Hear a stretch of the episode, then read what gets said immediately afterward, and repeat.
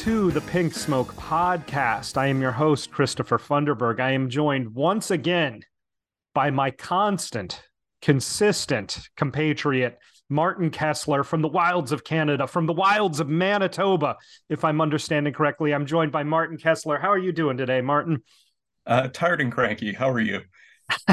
well, I told you I've I've damaged both of my ankles, so I have severe ankle sprains. So I'm in continuous pain right now. And then my and then my as I was saying to you, my my anticoagulant blood medication makes my gums bleed sometimes. So I have like continuous mouthful of blood this morning and broken ankles. So, you know, but I'm good. I have a positive outlook is, on life. This is a good good state for us both to be in to be talking about uh Rainer Werner Fassbinder. And what are we talking about today, Martin?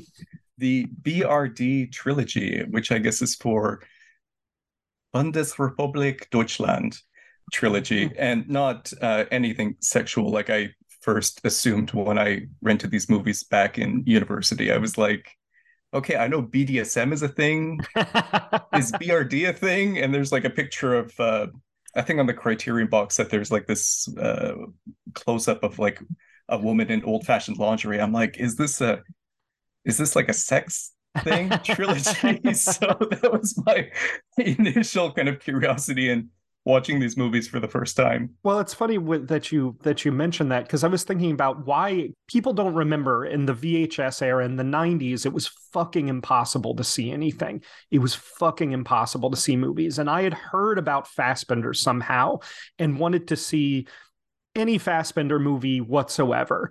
And video stores just simply didn't have them. You know, I had this list actually of 20 movies that I had like read about or heard about that I wanted to see. And one thing on the list was any Fassbinder movie and any Fred Wiseman movie. I think those were like the only two I crossed off out of the 20 in my high school time.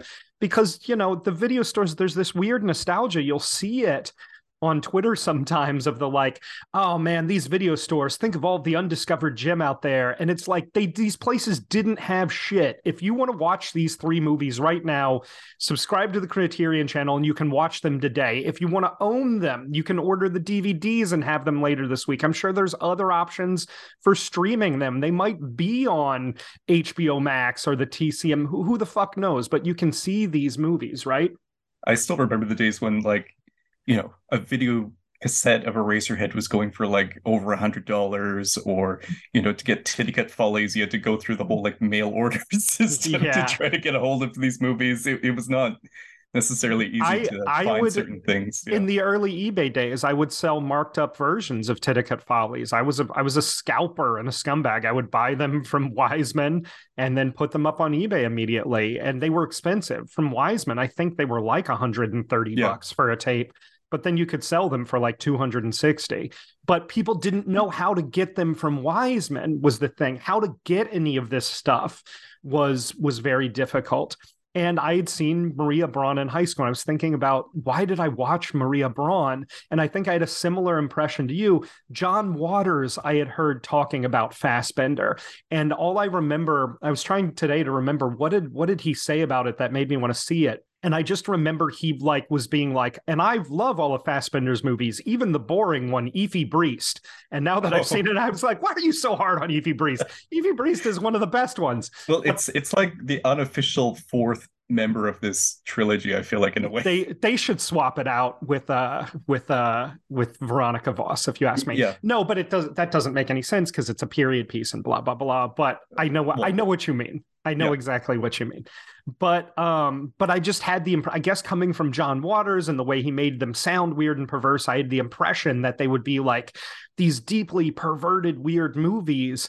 And that's fassbinder's reputation i think because of his personal life but they're not. They're very sort of gentle almost sexless movies. They can be sensuous at times but they're not perverted movies at all you know uh, if anything they're about sort of like a sexual emotional constipation most yes. of the time you know And um, before we get into it, we should do like Fassbender in a thumbnail for people who aren't listening. He's one of those filmmakers. For a long time, I used to say the only two filmmakers that matter are Luis Buñuel and Fassbender, right? That those are the only two. I don't really stand by that, but I think that's in terms of the stature of where stature of where I hold him, he's definitely on that level of okay, what's the most important filmmaker in the world? Well, it's one of those two to me, you know. Although uh, we'll get into it, I don't. we'll get into my complex relationship to him. But for me, like I know all about this fucking guy. I know I've been living with his films for a long, long time. I know the story in the background. So we should just give a thumbnail of who Fassbender was. And I think that there's what there's there's three basic things about him, right? He was incredibly fucking prolific. He made yes. so many goddamn movies in a very in, short amount of time. A very yeah. short amount of time. And these three things are all interconnected, right? These three things are all interconnected. He it's made funny, like uh, I, uh, Hanna Schygulla, who we're going to be talking about, she was saying about like how long their their falling out was before she came back for like Marriage of Maria Braun. And like in my mind, I, I didn't even realize that they had yeah it had this like period of falling out because it's only like a four year gap, five year gap. Yeah, no, which like yeah, you know, for Fassbender is enormous. But when you you go through most filmmakers' filmographies and like a four or five year gap of not working with the same actress is not like usually a huge deal. It might be one. It, it, might be one movie with Fassbender. It's like six movies and three yeah. TV shows. You know, so incredibly fucking prolific. Second thing, interrelated. He fucking loved cocaine no man has ever loved cocaine as much as Fassbender. Cocaine is a really unhip drug now. Like cokeheads are something that I think their reputation took quite a hit in the 80s and sort of never recovered. It's well, become like yeah. a rich dickhead drug. But man, did Fassbender love cocaine? I don't know if it's true, but they said like some of the films it would even be worked into the budget yeah. he has he has an entire movie. He has a proposal that you can read. He wanted to make a movie called Cocaine and it's essentially like his his typically erudite intellectual take on man coke is awesome and being coked up is great. You know, it's a very funny. It's like, gee, I wonder why that movie didn't get made. So he's incredibly prolific. He loved cocaine and he died when he was 37. Those are like the three main things that you know about him. He died incredibly young. He made an incredible amount of movies and he died of a cocaine overdose cocaine and barbiturates when he was just uh when he was just 37 um and it's now that i'm 43 it's it's incredible to think of like 37 like 35 33 like this kid making the movies he did, you know? It's just really incredible to think about him this way. I guess maybe the fourth thing too is that he was sort of sexually multifarious. He was married to Ingrid Caven, an actress for a while, and his editor uh, Julia Lorenz also has dubiously claimed that they were married, but he also had relationships with men, and frequently his relationships were inexorable from his uh, his his filmmaking relationships. Like I mentioned, Caven and Lorenz are people he worked with. The actors that he would work with, like Gunther Kaufmann, who'll come up in in discussing the BRD trilogy. Uh, he just, you know, Udo Kier, he found as a sex worker and put him into movies, as how the legend goes. I'm not sure how true that is again, there's a lot of sort of mythos around Fassbender, which is funny because unlike a lot of great directors, like you have people like Welles and Godard or even Pasolini, who are these incredible fucking blowhards who just want to pump themselves up to an incredible amount. They're different kinds of blowhards, but they definitely seek to build the mythology of themselves in, in a way and sort of have overtly larger than life personalities Fassbender's a terrible interview. He's an incredibly boring interview. He doesn't like talking about himself. He's very terse in interviews. He doesn't like to analyze his work much, and he doesn't even have antagonistic relationships with interviewers. It's sort of like they'll ask him a complicated question, and he'll go, hmm, "Yeah, um, I don't know." You know, and that's what every interview with him is like. It's almost unreal for how uh, vital and full of yeah. life and intensity and conflict and tumult his personal life and his films are that he's such a boring interview.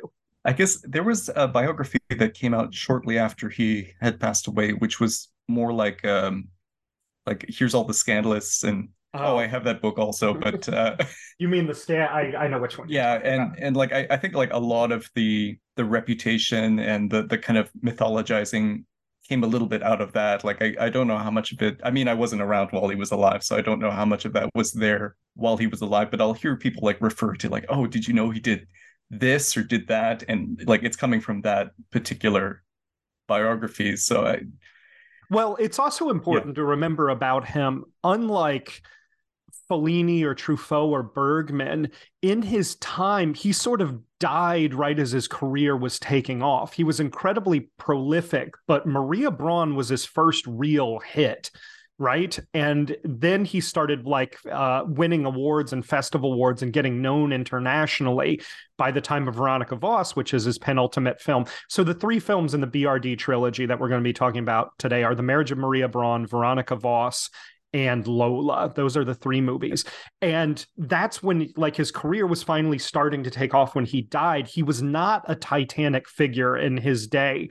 He was sort of and there's I would say a full third of his career those movies were even unknown in their own time, basically leading up to the second phase of his career that starts with Merchant of Four Seasons he's an extremely obscure director who's sort of getting by by the the Oberhausen tax credits, uh, the Oberhausen manifesto that led to the the tax credits he's just sort of making these movies using the the tax shelter program and just able to turn them out you know? And there's also a funny story that that Wim Wenders tells about like how all of the there was this group of people that knew each other and they all wanted to go to the German film school like the National German Film School which was very prestigious. And Fassbinder didn't get into it right he wasn't accepted to film school and he used the money he would have used for his tuition to make his first three movies. And in a year had made three movies instead of going to school and everybody in school was like what are we fucking doing? We should have gone and made movies like Fassbinder did um, and I would say he was like he was like a cult figure until at some point I really feel like in the DVD era is when it just became assumed like this guy's a level on the level of stature of a Truffaut, you know, or a Godard. He was not making huge hits uh, on a consistent basis. He was not. He was a very very fringe figure and that is not the case anymore but just to to contextualize him a little bit. Is he somebody that you've liked a long time? What's your relationship to Fassbinder I guess I probably saw Ali Fear Eats the Soul when I was in like late high school and that was that's that I'm was sorry I should say that was actually his first hit. That sort of got him the right. international financing. Th- that. That's kind of uh, like for a lot of people who are curious about Fassbinder, I'm like, you know, that's kind of the perfect one to start with. It's the Fassbinder movie you can show your parents. It's you know, um, and then it's the it's there... the one he tries to recreate to some extent in his yes. other films. It's like the hit Although where he's it, like, it's funny when like, yeah. you know, I'm coming off of Ali Fear Eats the Soul. I remember watching Marriage of Maria Braun for the first time, and the first like 20 minutes or so i'm like oh i know where this is going. And then i wasn't right at all like just based on ali the soul it's like oh he's not actually doing that over again uh yeah. he's doing something different. But i think like from there i kind of gradually worked my way forward in his filmography and watched like fox and his friends and berlin alexanderplatz but there's still like maybe a third of his movies i've never seen you know and eventually like I, I went back and watched the earlier stuff uh, like um, uh, love is colder than death and gods of the plague and that whole bunch, I think, which are, think, are less I, my yeah. thing than than like his his later films but um... no he's not good until merchant of four seasons some people yeah. will try and tell you love is colder than death is a great movie this is this is no, I, I, I, just watched it. Uh, wrong. yeah, yeah, I, I don't think that's a. I mean, like Fassbinder trying to be Godard, I'm like, ew, like that's not yeah. something I want to see. Um, Although I do love about American Friend, we'll get to it when we talk about Maria Braun. American Friend has this insane final shot, which is a shot that's been slowed down. It's like a, a 20 second shot that's been slowed down to last like seven minutes yeah. or something, where he's trying to get to feature length running time. So he just extended the last shot like infinitely. That, that um, was the one that reminded me the most of like a, a Jim Jarmusch kind of a movie. Like, yeah, you know, how cool, like, look at the cool lighting and these guys sitting around a table and just like feeling the space. Like, I feel yeah. like, you know, his earlier stuff when he was, he was like into the, Brechtian theater and like yes he comes just interested out, yeah. in the blocking like it, they feel very um yeah it's this weird mix of like filmed theater and also like i'm trying to be jean-luc godard those early ones it, it's like a weird mix where you know you almost feel like thank god he discovered uh douglas sirk Yes, but we should also mention just to give background, people don't know he comes out of the theater world. He was a theater director and he had this theater troupe, the Anti Theater, that he worked with on a lot of these. And especially those earlier films are very theatrically inclined uh, in a in a lot of ways. They were he was controversial. He was a somewhat controversial figure to the extent that he was on anybody's radar. Things like Katzelmacher, which is sort of a dry run for Ali Firi. It's the soul. Um, the people were generally like, I don't know what this guy's fucking up to, but he's touching taboo stuff in a very uh, erratic live wire kind of way in a very unmeasured kind of way. And then he makes this movie, Merchant of Four Seasons. This is one of the few times, like Marriage of Maria Braun, where he slows down and basically like takes a year to write and conceive of and shoot a movie, and it enters into a new phase. As you say, at one point he sees a bunch of movies, uh, films by Douglas Sirk, and is like, "Oh, I don't want to be doing this like." Godard pseudo genre theater hybrid. I want to be doing Sirk. And he, I don't think he ever really does Sirk. I think he's a much, much, much, much, much, much better filmmaker than Sirk, for one. I think he's a much more interesting director and much more intelligent director than Sirk. But he does find, like, oh, I'm interested in melodrama and I shouldn't be afraid of movies that are just about intense relationships and about the intensity of the relationship. I shouldn't be afraid to have that be the entire plot. The plot doesn't need to be there's some guys with guns who want to do something or there's, you know, or there's cowboys. The plot can be these two people really really love each other and can't be together and that's enough of a plot for a movie. I also rewatched a little bit of uh, Sirk. I have uh, Imitation of Life and Imitation uh, of Life and All That Heaven Allows are amazing. Those are amazing. Those... Everything else is fucking terrible. those, those, two are great.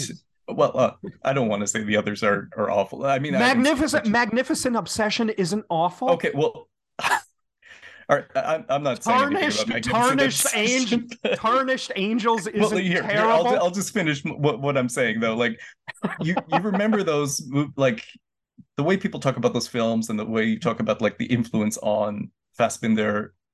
Like, you kind of remember like oh imitation of life and all that heaven allows they look like lola right no they don't they don't look like those movies you know they, they are colorful and they are beautiful but it's like I, like in my mind, um, all that heaven allows, it's like all gelled lights and all like you know pinks and blues, and like really, it doesn't actually look like that. So uh, it, it was just sort of funny to go back and revisit them and like remind myself what those films actually look yeah. like. Like I, I, think he takes you know a particular element that um, Sirk was using, and he kind of amplifies it and turns it into his own thing. And this idea of like, how do I get the film to express these emotions. Yeah, Sirk clearly is a key for him that unlocks something. I was going to say when getting the series together, rewriting, rereading a bunch of his writings and watching uh, a bunch of the movies, the healthier I get as a person, right? And as I've gotten older, I've gotten healthier. I was a very self destructive, unhappy person for most of my life. And the healthier I get, the more Fassbinder seems to me to be lost in a maze of his own design. He seems to de- have designed a labyrinth and gotten lost in it. And I think that's part of the reason he's an exceptionally boring interview is that he he sort of knows he's gotten he's built this space and can't find his way out of it that the answers his art are leading him to are very different than the answers his politics are leading him to right? And that the answers his heart are leading him to are very different than the answers his own desires and voracious appetites are leading him to. And i think that that's actually what makes them so strong and ironic and interesting of films is because of that. But he feels less and less like a master filmmaker the more and he's a very very sloppy filmmaker it should be mentioned yeah. that part of what about these movies even like the, the ones i love most have like sometimes very glaring faults in them or um, they have like light stands are in the shot You know, Sure. he's that kind of a filmmaker. I mean, I, I think like Hannah Shigula, Shigula, sorry, I keep watching it. Hannah Shigula, uh, she said something about Fassbender that I, I thought was interesting that like she said, you know, he he might not have been a genius, like he might not have actually been smarter than anybody else. He was just more honest. And like that's kind of what made him special is is his ability to be open and honest about things that people kind of kept bundled up. And like for me, one of the most interesting things about Fassbender's characters are those ways that people can be contradictory. yeah. You know, that you can have one goal and it's sabotaging your desire, or the other way around, or just how people are kind of out of step with themselves. I think like what you're describing about Fassbender as a person, you can see that reflected in a lot of his characters. Oh, for sure. He's somebody who is all about self-destruction, both as a person and as his film. And as and as somebody who was incredibly self-destructive, for me, it's always amazing to me how few artists deal with that theme. That self-destruction is is not really seen as a theme that often. It's very rare in movies to see somebody being self-destructive. And I Or think what destroying makes the one you love also is is something Yeah. that comes up a lot. Like Well, the, uh, How- the one we you- love is part of be, like- but but I think Yeah, for a lot yeah. of people, when they talk about destruction of characters, especially politically minded filmmakers, the the outside forces of society are what destroy people, right? yeah, But he's not. He seems to understand that the things we identify as society or malevolent outside forces are actually just our own nature. That the I things mean- we're define, defining as the Yeah. outside world are actually just us, right? And that the I- I person who like, shakes his of the, fist um, at society should be shaking his fist at himself, right? for, Anyway, for me that's one one of the things that makes ali fear eats the soul like a brilliant kind of reworking of all that heaven allows because like it's not really about the like yeah there are these like gossipy women and stuff like that in ali fear eats the soul but really like the the part that feels most significant are the ways that you know they're cruel to each other you know they're Yeah. cruel to the person they love when you know she's sizing him up or when he's kind of you know dismissing her at his work like the ways that you can be cruel to the person that you love like I, I think like that's kind of more interesting than like oh just this couple that society hates a consistent theme in his movies is that the victim loves to become a victimizer and that the idea of oppression is complicated because the people who are on the bottom would love to turn their victimization around and then become victimizers right? That the bullied loves to become a bully right? That the person who's broken emotionally by somebody would love to turn around and break somebody else emotionally in response to it right? That that the the mechanics of oppression are very difficult to deal with and that there are almost no pure victims in the world. I think a lot of times in his films too he's asking himself what does it mean to be a bad person? Am I Fassbender a bad person? I have enough self awareness of what it means to be bad to think about what it means to actually be a bad person. This is sort of rare for art to ask. A lot of um, art doesn't really ask what does it mean to be a good person? That's that's like that kind of moralistic exercise you get in like you know um, tom brown's school days or something. You don't really get it in like real artworks. A lot of religious texts ask what does it mean to be a good person right? But it's not really something for art.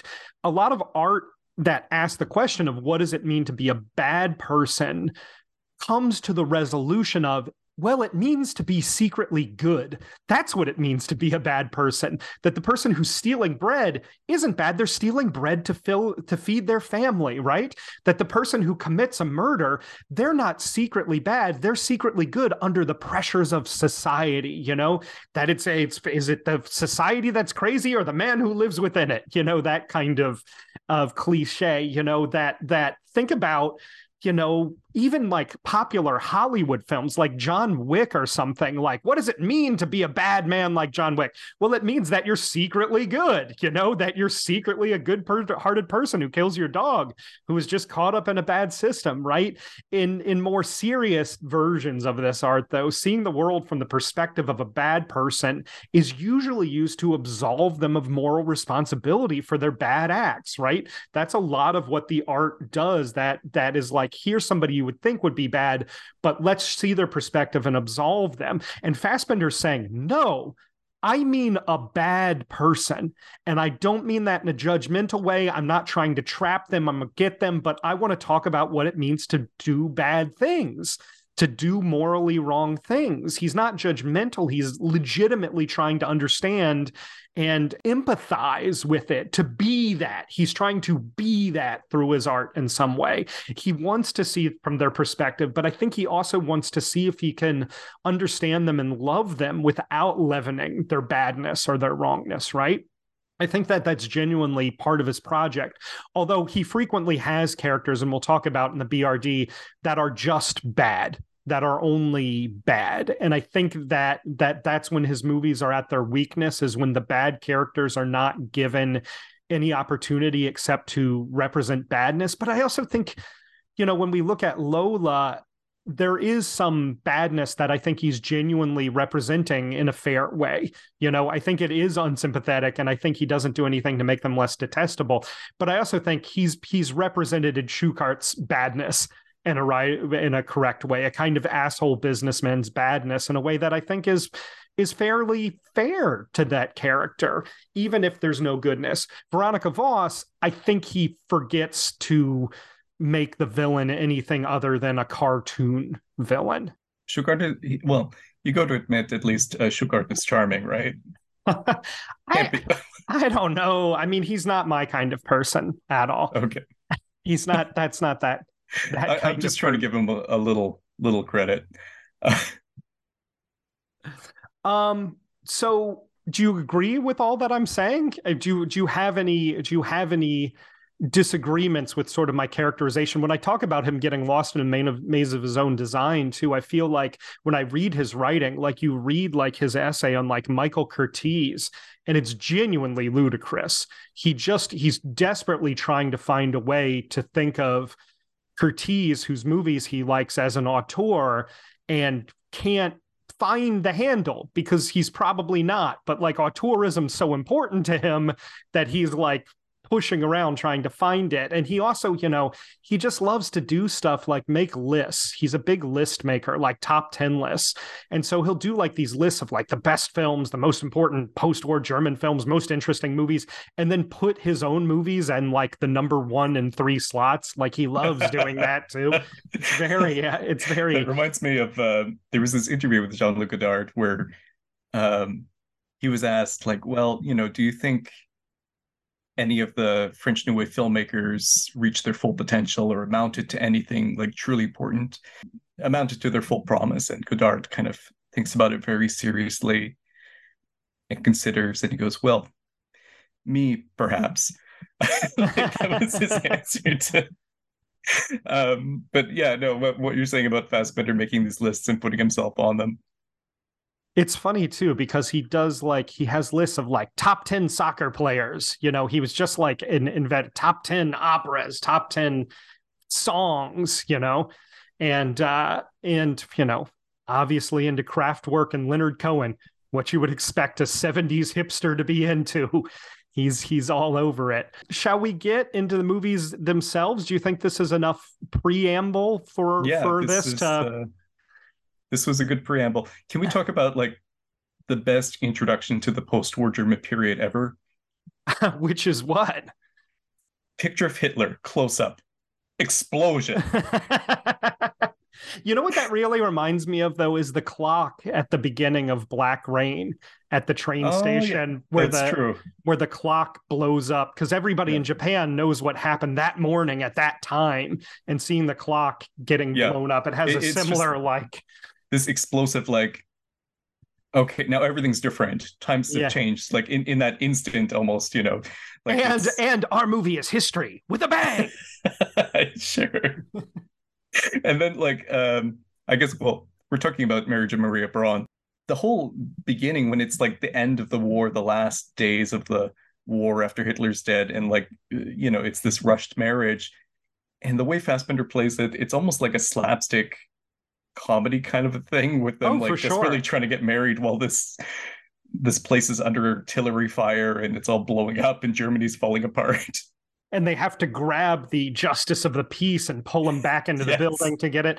It no, it's very it's it's slapsticky the way a lot of his anti-theater stuff has this exaggerated comedic quality. It reminds me of a lot of of experimental theater that I've seen that has sort of broad gestures, broad physical gestures in it that remind you of physical comedy, but they aren't necessarily played for comedy is the only way I can can delineate the difference is that they're as broad and strange and sort of inherently funny as uh, slapstick comedy, but you don't get the sense that you're necessarily supposed to be laughing at it in any way. Play to the seats in the back. You got to go big.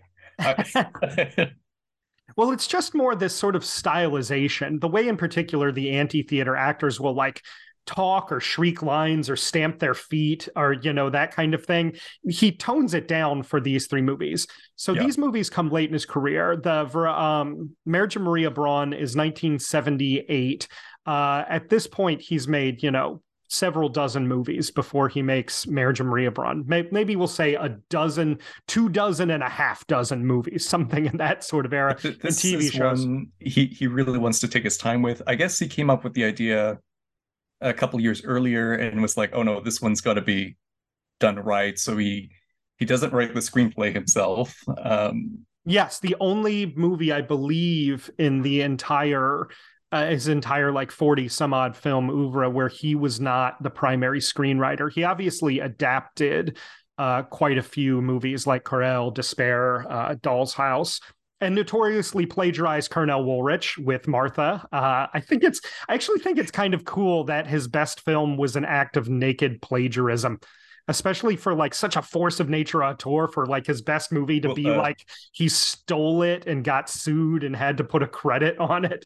Even Lola, uh, when it came out, did you read the like Yeah, that everybody's like, where he's like, "Okay, we're not saying it's Blue Angel, but it's Blue Angel." like, yes, it's not based on Professor Unrat, but it is obviously Blue Angel. I think it's much better than Blue Angel, though. Just Yeah, like I yeah. think Martha is much better than for the rest of her life. Um, yes, like a Merchant of Four Seasons, this is one of those moments where he slowed down, and they're generally high water marks. I think that his prolificness is one of his defining characteristics, but it's hard not to see this one and go, oh, maybe he should have written the story and hired screenwriters occasionally because it does feel more polished and more focused than a lot of his other movies. it does, and even just the way he stages stuff, like, oh, there's multiple locations, and you know, you can tell like just his thinking about it that he's taking a little bit more time. He's trying to make it more like a conventional movie. I know, um, I think like Michael Ballhaus was talking about how Michael Ballhaus is the director of photography on this movie. Yes. He's probably more Um, famous for going on to shoot some Scorsese, movies. Yeah.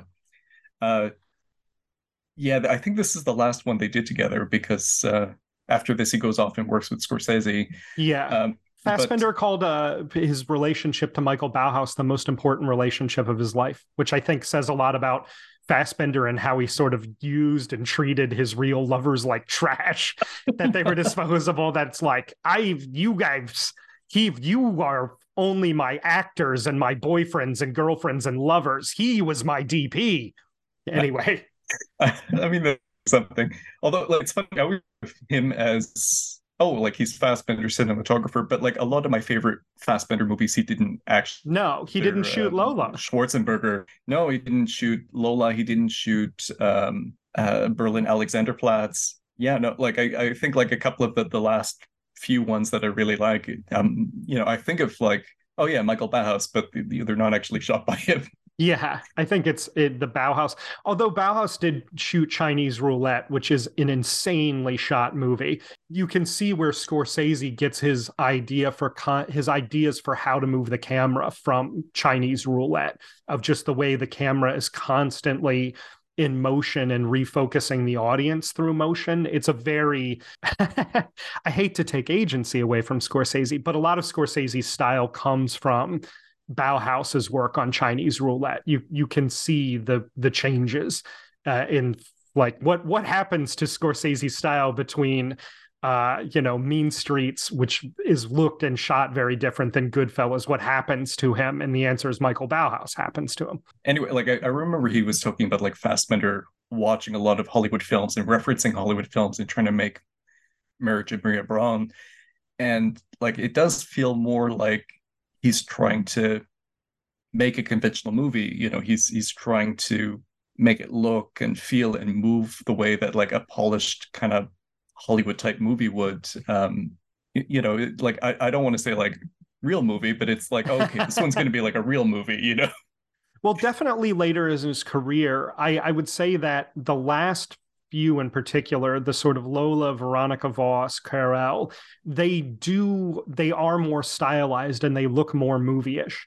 They don't yep. look like the early ones up through Merchant of Four Seasons look like let's get together and make a movie, a bunch of kids. The way er, early Jarmusch or a lot of American independent cinema of the 80s has that, like, let's just get some people together and make a movie. And you can tell the limits to its resources are glaringly apparent. And there's sort of no no idea of making it look like a movie. In his mid period, he he makes stuff stuff begins to look more professional. They clearly have higher budgets, but they still look like Fassbinder movies, I would say. The the late period is when he starts to make them look slick. And as somebody who's not a big fan of Querelle and Veronika Voss, I sort of go, "Oh, how sad am I that he, you know, ended before that became what he was before that became what he was these sort of drying out artificial overly stylized movies that he gets Andy Warhol to do the poster for you know like I don't know that I want the Hollywoodized version of it I don't want to see the movie that Coppola brings him over to make you know what I oh mean like I don't I, I, I don't want to see his Hammett that... you know that would have been like. And but we should mention that that yes. Maria Braun does come late in the game for him. So it's 78 and he dies and in 81 or 82. When does he actually die? Because I think Querelle comes out after he dies. Yeah, Querelle came out after after Fassbinder passed away. Um so my... the, the Wikipedia page open. I think he died in like 82, but uh maybe between uh, hold between on, hold Veronika on. Voss, but before Querelle came out he dies in 82. Yeah, he dies June 10th, June 10th, 1982. So this is just a few years away from his death. But his, you know, like we said, the compressed quality of his career gives it such a distorted sense of time. Like this feels like not mid period, but but pretty close to the mid period, right? Pretty one of the closer to the mid period films than being one of the actual late periods, even though it's like the late period's like a dozen or so films in like a six year span, right? And then the mid period, which is only two years before Maria Braun, two years is what we're talking about. That's nothing in filmmaking time. That's like a third of a Christopher Nolan, a, for, a yeah. tenth of a Kubrick movie, right? it's only a mid period. It's four years long. You know, the mid period, which contains another dozen film, it's only like four years. So it's just such a compressed amount of time. Like it's easy to forget. Maria Braun's right at the fucking very end before he yeah. dies. Like Even late the, period, I usually think of like Berlin Alexanderplatz onwards, like the yeah. Lili Marleen, Veronika Voss, Querelle well, kind of era. It's but... after Ali Fear Eats the Soul starts getting real budget because Ali Fear the Soul gets him enough success that he becomes a quote unquote real filmmaker at that point. This Maria Braun, uh, we talked about him slowing down. Fassbinder thought it was his masterpiece. Fassbinder thought this was the best one, according to Wim Wenders. Fassbinder okay. thought that this was his masterpiece and best film. I, I can buy that. I, I, I can believe that. Um, I, am not sure I'd say it's my favorite, but you can feel like he has a, a certain amount of care with this one that you don't always see like oh I, I, have to get it right although again like i think there are some like glaring things that don't don't work in it like i i felt a little bit better listening to this um, michael ballhaus audio commentary the other day because there's a scene in the film where she uh, i guess uh, murders this gi to show that she loves her husband, this American GI. And I remember like watching it the first time, it didn't even like register that like she had actually murdered him. Yeah. And like you, you kind of have to piece it together from like the following scene. Yeah. And then like Michael Ballhaus was like, Yeah, we never got this scene to work right. Just you just gotta buy it. so it made me feel a little bit better that like, okay, it's not just me being uh dense, you know. Yeah, for sure. Well, let's take us through the plot of this one, just so we're not people aren't Okay. aren't going through the dark. It's a very simple plot, Martin. Yeah, Maria I, I- I Braun do this. Maria Braun gets married and stays devoted to her husband. What else is there to say? yeah, so she's uh she gets married to a soldier right at the end of World War II. After the war, he's lost and presumed dead.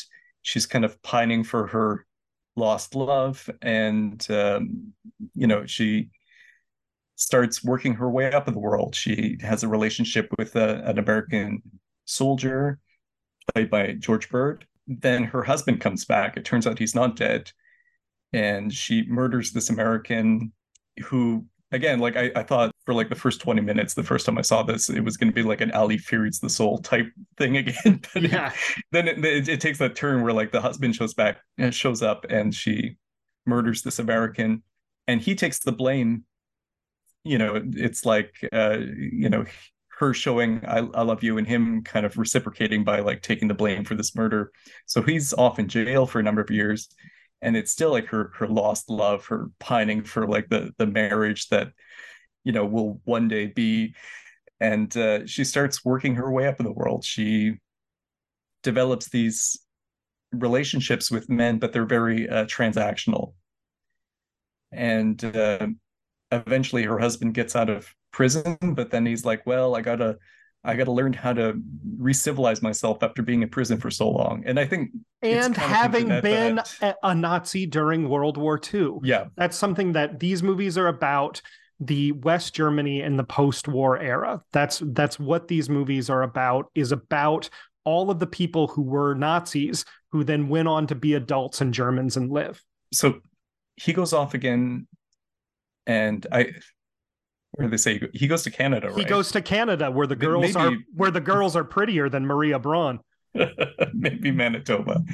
Um, and you know, she still keeps working her way up in the world. Um, it's it's a little bit of like a Mildred Pierce kind of story where you see her like gradually like working her way up, and uh, you know, all the time she she's very like calculated. She's very kind of opportunistic, I think, but she has this idea that like, well, one day my husband's going to come back, and you know, we're going to be together, and it's going to be like it should have been. And then he finally shows up and he's like oh yeah i i don't actually love you.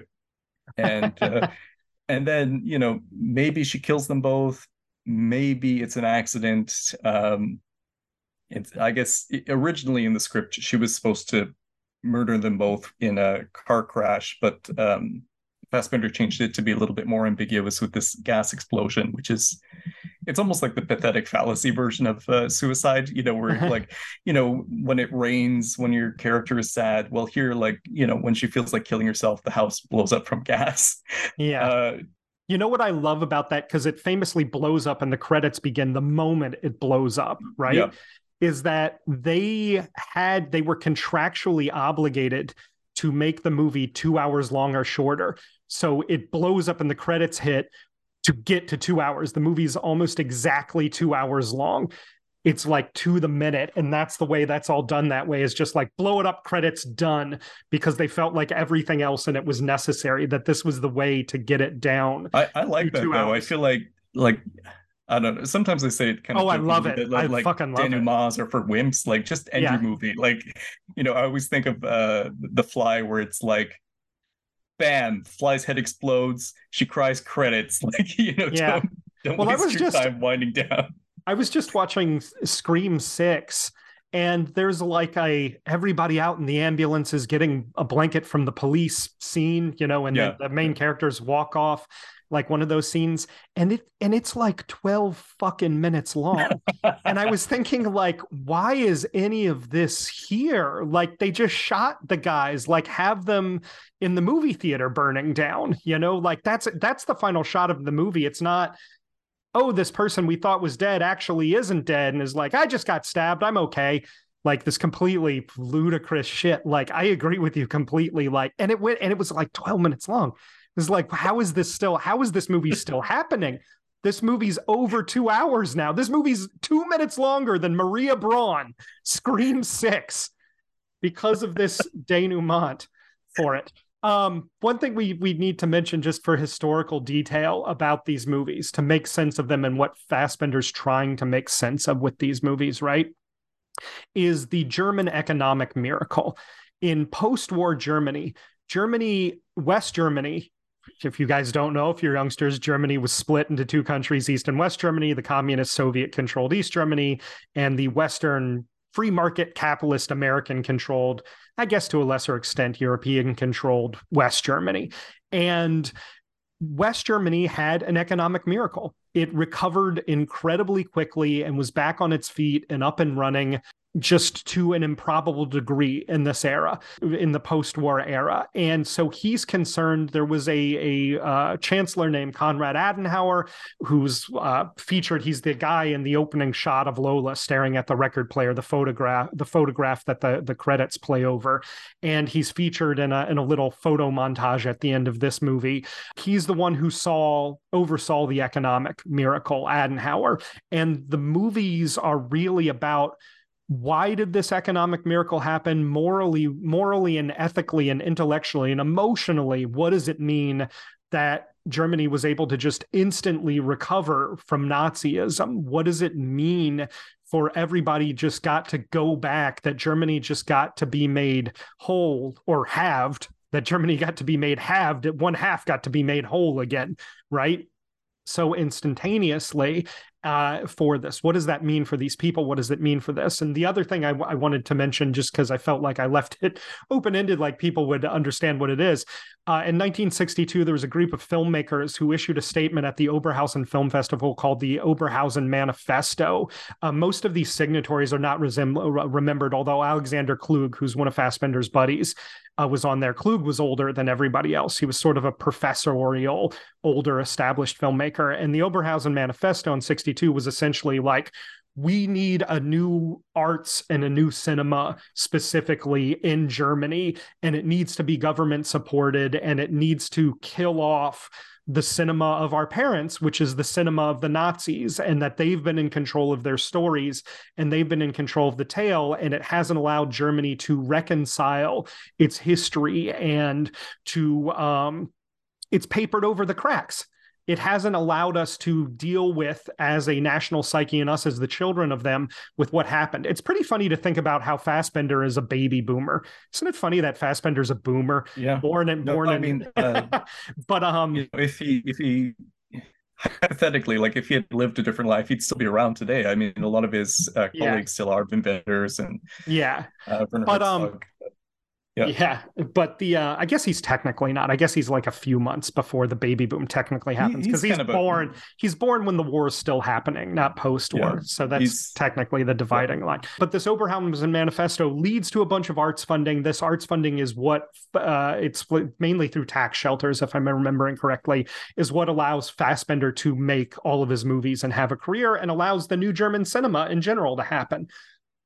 Uh, I'm not sure. I'd have to check if like Wenders and Herzog and Schlöndorff all were somehow uh, using the tax credit system to get their movies made, but they all start around the same time and it's fostering this environment. So just because I mentioned that. So essentially, what's behind these movies is the Oberhausen Manifesto generation coming to terms with the economic miracle generation, their parents' generation, and trying to pull that apart and figure out what it is. For some reason, they don't call that generation the greatest generation in Germany for some reason. I guess I, I haven't, I'm not much of a historian. I'll have to look into why they don't call the Germans of World War II the greatest generation. I'm sure there's a reason for it. Someone might, but they, might not be trusted, you know. I don't know. They they handled the economic miracle pretty well. Seems pretty great to me. Case well, closed. One of the interesting things in Marriage of is the the ongoing kind of radio messages that sometimes like the audio it's laid over the dialogue so you hear the radio yes foremost and like what people are saying like it becomes the background and uh, like well that's actually adenauer the one that completely yeah. drowns out the dialogue is adenauer giving a, a famous um, speech that he gave at the beginning of the film we hear adenauer saying Germany doesn't want an army. West Germany doesn't want an army. Yeah, what would we ever want an army for? Like, That's crazy. On, and then the later speech is like, of course, of course we ever we a right to arm, to arm ourselves, right? and that's that's intended yeah. to mirror Maria Braun's transformation and sort of mirror the idea of does West Germany have a value system? Does Maria Braun have a value system? But that's Adenauer in both of yeah. those speeches in this movie. Sorry to interrupt. Go on. No, no, that's exactly what I was going to say about it. I'm uh, sorry. Uh, that's okay. I mean, some films like I've seen the similar device in other films, and it like sucks like killing it's, them softly? Is that oh, what you're thinking exactly of? the one i was thinking of where it's like let me explain the financial crisis on the radio. It's like get, get between between that movie and blonde that dude has clearly seen a bunch of Fassbinder movies and is a fucking moron. Those two things together aren't true. He's seen a lot of Fassbinder and he's a fucking idiot.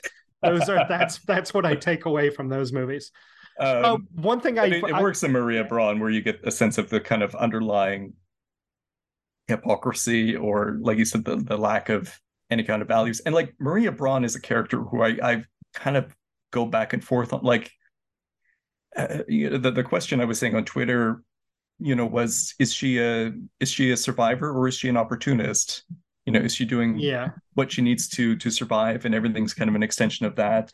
And she has this sort of romantic goal of uh, of this marriage that you know the, the love that can never be and then when it finally happens when you kind of get the the thing you've been fantasizing for the goal you've been working for it it's like not satisfying. I feel like is an interesting uh Fassbinder theme of when you get what you really want or what you fantasize for it'll like destroy you well, I think I yes, I think that's true, but I think he's also trying to say this movie these three movies are about the relationship of love to societal and emotional structures, right? And I think he does really believe in massive transcendental soul defining love. But I think he also has the observation that love, in and of itself, is a if not political framework, a framework for understanding reality, that there's a politics to love and being in love, and that love in and of itself is a value system, and that you can subscribe to a value system like love and being in love with your husband and doing the things to be a dutiful wife, right? That are a, a value system in and of themselves that have an inherent uh, if not worth, than message and and meaning the way a moral system does, right? And I think the irony of this movie, the irony that's thematically pointed out by this movie, is that if we don't have love at the core of our actions, we become cynical, automated, empty, unhappy, miserable, right? But at the same time, not a but necessarily. And at the same time, if we act with love, no act is immoral. We can be promiscuous. We can be ruthless in business. We can be uh, duplicitous. You know, we can do all of those things, right?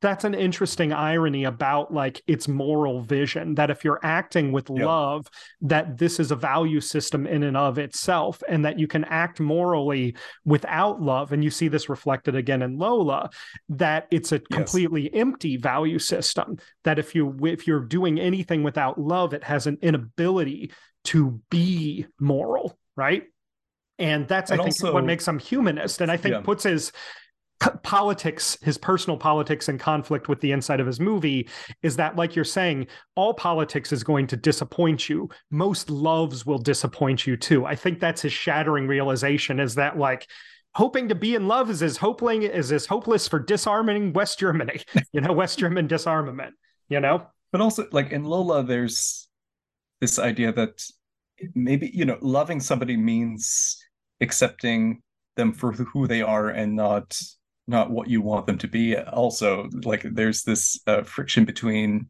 what Armin Mueller-Stahl's character thinks Lola is, and then you know what he finds out she is, and this idea that like you know can he still love her? You know, and is that maybe a truer love of loving her who for who she is. Like then, lo- then loving uh, Herman Braun, who you've known Yeah. for two days before you got your marriage lasted two days after knowing him three weeks. What's the truer love? Yeah, loving uh, somebody who is explicitly a prostitute who's not owned by you and accepting her for what they are, or loving somebody who's an ideal that exists inside your head. And it's yeah, funny I mean, too. that also comes when- up in Veronika Voss also with this idea of falling in love with somebody who's more of an idea. You know, the the real person is maybe the image of the that- person. the, the image of the person, and then the real person is is quite pathetic. Yeah, for sure. For sure. Uh, and just also to speak to your idea that when you get to the top, when you get there, when you finally get home and you consummate it, and it's not at all what you wanted. Fassbinder plays the final scene. There's there's a World Cup game, Germany's victory over Hungary in Bern, that's playing. And I think him as a sports fan, he's saying the same thing of when your team finally wins it all, you go, well, that was completely meaningless. And you've poured all of this emotion into sports fandom. Every sports fan will sort of recognize the amount of emotion you pour into this thing that's ultimately completely meaningless and not what you want it to be. And even the victory does not really feel like anything, or there's a tension to the victory. I'm not sure she is unhappy at the end there. I think that she's reached the ultimate. I think the ending's ambiguous to this movie. I think that you're supposed to say, is this person happy or not happy in that way? You know, I think that that is this what she wants it to be? What is the meaning of this marriage? You know, now that it's gotten there to the end, we don't need to see it become good or bad let's in this moment pause it in this moment and freeze it in time in this moment where there's no confusion about what I'm interested Well- in is the ideal consummated. That whole idea of the the love that uh, could never be, or the the lost love, or what you know, however she defines that relationship with her husband, that's like how she built her whole identity, her whole motivation, her whole uh, everything, and then it's like you know, finally she has to live with him, and it it's like that's the end of who she is. You know, like I, I think like she can't exist in the way that she defined herself anymore. And like it's interesting, you know, she has a friend, a character in the film who also had this husband who was lost and he comes back and they have to live together and like you know it's not this And then then her ass get yeah. her ass gets fat and he's got to break up with her. yeah and it's it's like you know in a way for for maria braun Uh, like what, what would you rather have you know like the, the reality of living with this husband or this love that could be the sort of idealized love that you know like oh when he gets out of prison or oh like when he comes back from canada or oh when he you know he's lost in the war but i, I haven't lost hope that he might come back like i think Yeah, just around the bend. that you know that love is more powerful for her than the, the kind of like reality of actually being in a marriage with somebody and living with them and Well, we don't get to Yeah. see it. We don't get Right. to know whether that's true or not. We don't get to know. I, whether I, I'm she's just saying that's that's my I mean like I feel like that's why the movie has to like explode and end you know like Yeah. that's my feeling for why why you can't see that he wants to leave it an open-ended question is why i think why we can't see it is he wants you to think about you know it's like uh germany pale mother in that way the sort of like the guy who comes home is not who you thought they would be Yeah. you know that kind of of feeling uh for it. And that oh this person who came home he's he was a nazi. He was a nazi soldier. You know the history is part of it. What is the future from there? He wants it to be an open-ended question. One thing that i think is very clear taking lola veronika voss and and maria braun together is that sexual empowerment is a false face in these movies that Well, the I- I think, power uh, the power of the whore is illusory. It's explicitly a subjugational power that disguises itself as freedom. Being a prostitute requires total subjugation to the system to the power structures in these movies that she must buy into business in each of them business the film industry the producers the money men the businessmen. She's subjugated below all of them but it disguises itself as freedom and as empowerment that now you're part of this system. So you're free now to be part of them. You own the whorehouse now right? You were a movie star. You own the textile business but in fact you've been consumed and subjugated by it. Whereas in I mean maria the whole idea of empowerment period. But Like, let me I- just yeah. finish the thought. Okay. okay. It, in Maria Braun, love is a subjugation, an explicit subjugation to another person that allows her total freedom for her soul, right? That is the contrast that it's drawing, is that it's two ironies next to each other. This thing that pretends to be freedom, that's subjugational, and this thing that pretends to be subjugational, that's actually very freeing, right? This idea of love is actually incredibly liberating to her. And I think you're right that the actual structure of marriage he has to blow it up before they get there because then that's going to be a third irony piled on top of it is that oh Well, that's now another societal subjugational structure that she's Because then, uh, like Maria Braun turns into Effi Briest, you know. exactly Yeah. so, I, or I she like turns into lola you Or know which i think Lola, i think which- he doesn't want to do no. I mean, the ending of Lola is also one I kind of go back and forth on how I feel about that that final scene. You know, it like used to make me so upset it used to make me so upset I- watching it this time it, i was i was not upset in the same way but go I, I mean, I, I watched it with my uh, German friend Debbie. Shout out to Debbie. And like, I, I think she loved the film up until the ending. It's the kind of thing where like you go back and forth on like, is it is it quietly devastating or is it is it actually hopeful in a way? You know, you kind of can look at it from from two different perspectives. But uh, uh, I well, you want to just get into Lola? Th- well let's films- no i want to go in i want to go in the order that he proposes them. So i want to go maria braun veronika voss lola we need to mention it's they're labeled brd 123 yeah. although he made veronika voss after lola. So the order of production is there as a trilogy part one part three part two is the order of release. It's a kind I, of I was going to ask you about this because it's I, a george lucasy thing. Right. Well, like I, I wondered why he ordered the films the way he did because I I think like I didn't even watch them in order until recently preparing for this podcast, but like it it makes a certain kind of structural sense when you start with Maria Braun and end with Lola and Veronika Voss is like the the second act, but Well, You know, he I- wanted I'd he wondered if, wanted uh, he wanted to make nine of them supposedly, and he was working on one about Rosa Luxemburg when he died. oh so so, and I'm glad that one doesn't exist. Actually, I don't I don't actually want to see his Rosa Luxemburg film.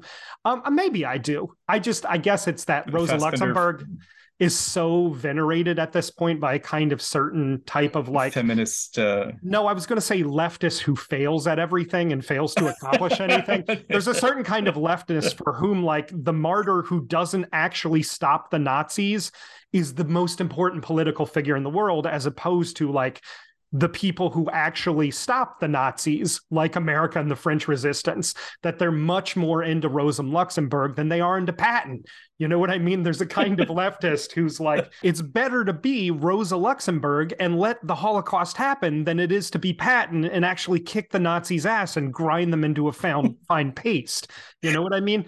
And I think that that's that's why it's sort of like I didn't want to have Fassbinder telling me that story. Although when I stop and think about it, it probably would have been more like third generation or Mother Küsters Go to Heaven, which have a more much more complicated relationship to to revolutionary activity than this is simply awesome and all works out for those guys and they're all good people. Well, it's funny because you have the movie with um, Barbara Sukowa as Rosa Luxemburg by um Oh God, yeah, by uh, Von Trotta. Von Trotta. Thank you. And like that that's not like a Fassbinder film at all. So it, I I don't know if that has any connections to the version that uh, Fassbinder was working on, but No, I don't. uh, that's I don't- strange. Not that I know of. Not that I know of. Although she's not a director that I would want doing a Fassbinder script. I would say she's not a. Uh, she's good in her own way. She's a very, very interesting filmmaker. I don't mean to be dismissive, but what she's not is like acidically cynical and ironic, while at the same time yearningly romantic. I think she's. I think she's much more depressive. I think she's much more from that school of like things are a bummer school of of philosophy. Um, before we move on to Veronika Voss, just two things that I wanted to mention quickly about Maria Braun and anything you want to mention, of course, Martin. I feel like I have so much shit to vomit out about Oh, go- Fassbinder, go and I've for it. never talked about him before. That it's like, would you just let me say everything, of an entire film class? you know, I, I don't mind it at all because I shit. find like Fassbinder, he's hard to have conversations with people with. I feel like I assume there's people out there who are like total Fassbinder obsessives and who have seen all the movies and know everything about his biography. Because like I'm like I, I really like the Fassbinder films I've seen, but again, like I haven't seen them all. I'm not like like super I think I've seen every single one. I don't think there's anything he's done that I haven't seen. I know there's like some that are basically just like uh filmed plays or you know, he's done some of the TV work I haven't seen. It's just Well, like his version of Nora Helmer of Doll's House, Nora Helmer is a is a TV play. yeah, but in, gen- like in general, his but- TV stuff is not is not necessarily like that. Although I like Nora Helmer quite a bit. I think I think Margaret Carstensen does a great job with that, and I think the way that movie's shot, he shoots a lot through windows and through sort of veiled things at the character, and that concept comes from. Nora Helmer is the first time I can think of him doing I, I that, remember and you it, bringing this up when we talked to Berlin Alexanderplatz. Um, and he sort of yeah. takes that to this stuff. That's where that's why that's one's important. But I did just want to mention this movie, Maria Braun, is de- dedicated to Peter Zadek. Do you know who Peter Zadek is? uh, not really, no. He was a he was a a German Jewish theater director, post war director, and he was one of Fassbinder's mentors. Right? I think this de- film is dedicated to him. That it's a little pointed. It's meant to be taken a little pointedly because at this time in '78, Fassbender had been repeatedly accused of anti-Semitism and was developing a reputation for being an anti-Semite. Right? in March of 76, right before this film was made, right? So this film is is comes out in 78, but it's it's shot before then. Uh, he had put on a play called Garbage, the City and Death, in which there's a um Jewish businessman character essentially is used as a political shield because criticizing Jews in Germany at that time was such a deep taboo. So that the bad actors, the capitalist pigs behind um, the bad business dealings, have this Jewish businessman out in front of them because they know nobody will criticize anything he does, right? So this play gets accused of anti Semitism for the reason of it's about a greedy Jewish businessman involved in a conspiracy to undermine Germany. Like you can see why it gets accused of that. But what Fassbinder wanted to talk about it and what he said the reason he made it is how this kind of like false philo-Semitism is actually anti-Semitism in disguise. That it's the German history not wanting to come to terms with itself is no, no, no. Germany's a place where we love Jews and we'd never criticize a Jew.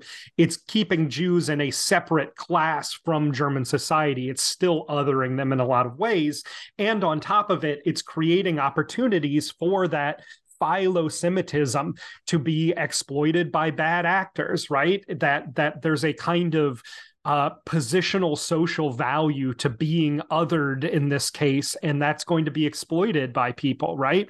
And so the play got withdrawn, it got pulled, it got got yanked uh, at that point, and it was a really big controversy. And even now, you will still hear this sort of thoughtlessly repeated idea that Fassbinder was an anti-Semite. It still comes up occasionally, and it's not like Eh, it should be made clear it's not like Patricia Highsmith, where if you read her diaries, she's a fucking anti Semite. Like she hates Jewish people, right?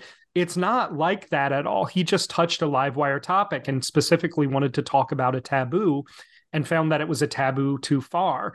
So I think he lists Zadek, dedicates it to him right after this controversy, probably still in the thick of it, probably still dogging him because he's a Jewish theater director with whom he has a close relationship. It's a little bit of like, I have tons of black friends kind of move on his part, I think, a little bit. And Zadek was um, most famous for early in his career for his productions of uh, Jean Genet. And Genet obviously was a massive influence on Fassbinder as well. He's probably the influence on Fassbinder even more than Sirk. Sirk gets brought up a lot, but like Genet is like the influence. His final film is Querelle, of course, is a, is a Genet Yeah. adaptation. In his writings, he talks a lot more explicitly about Genet uh, than he does about Sirk. He has like one or two pieces on Sirk, but like he's really a guy who's like, it reminds me of like when you go because he went to a film festival and saw like all of the Sirk movies like in a know, short which amount of fun time. to think of that like you can have a that there was a period in time when you would have uh, a retrospective of film series and it would like change the course of a filmmaker's career you know that's sort But of exciting yeah, but it's also that like this happens to all of us where you watch like a bunch it just happened to me with Kazuo Hara, where I watched a bunch of his documentaries. And for like a month, I was like, I am really into Kazuo Hara. Like he's really important. And like a year from now, I'll still like his movies, but he won't he won't be Buñuel or Fassbinder, like somebody that I've lived with, or even Errol Morris, somebody that I've lived my whole life with. And I think Genet is the the Errol Morris Buñuel Fassbinder in that scenario, and Sirk is the Kazuo Hara, where it's just like he has this moment of like, oh, that, you know? Yeah. And so I think that that's I think that's an interesting credit. It might be an uncharitable and insulting interpretation of that of that dedication, but I think these movies are dedicated to his uh, to his mentors. Lola's dedicated to Kluge, uh, to right. Alexander Kluge, um, who's I don't even know if he's known in the US. He's a huge figure in the new German cinema. His most famous movie is Abschied von Gestern, which sometimes gets translated as Goodbye Girl or The Yesterday Girl. It means goodbye to yesterday. Uh, and it's a very French New Wavy take on a woman in post World War II Germany. And um, and he also did Artist Under the Big Top, Perplexed, his his clown circus movie and that I just love the title of. He's like a marginal figure in the sense of like the movies aren't that great, but he's really really important to the movement. And I think he's that, important to the the new German cinema. Like you said, he's a little bit older and he's kind of this. Um, he's a professorial type. Mm, he's like professorial a professorial mentor kind of a figure. I think he's still alive actually. He's, yeah. He's he's uh, like he's still around yeah. He's like the guy with glasses and you know, leather patches on his tweed jacket to like Fassbinder's Greasy Wild Boar and Herzog in the madness right. of the jungle. You know, that's like his his role in all of this is like, go get them, kids. You know, that kind of thing. So um, like there's something you know if you're if you're making a film that you feel like oh this is the one for me like i'm really going to put my effort to it like i can all understand just wanting to acknowledge somebody who had a influence on you or For sure. make you like you know I, I can see I mean I didn't know any of that but just hearing that like I, I can definitely see a cynical reason for the thank you credit but I don't think it's uh, necessarily cynical but I do feel like it's pointing out like I'm being accused of some bullshit here let's remember who I am yeah. you know I what I mean and where I come from to this day like I've seen you know, I was listening to some other podcasts and like in a year of 13 moons kind of came up as being transphobic, which I don't really think that's well what's going on in that movie, but like yeah. I I, I kind of get why why people today come across that one and are like, oh shit. Well, he says this actually when he was asked about Garbage, the City, and Death being anti Semitic. And he said, Of course, you can read this film in an anti Semitic way because I'm touching on such a taboo subject.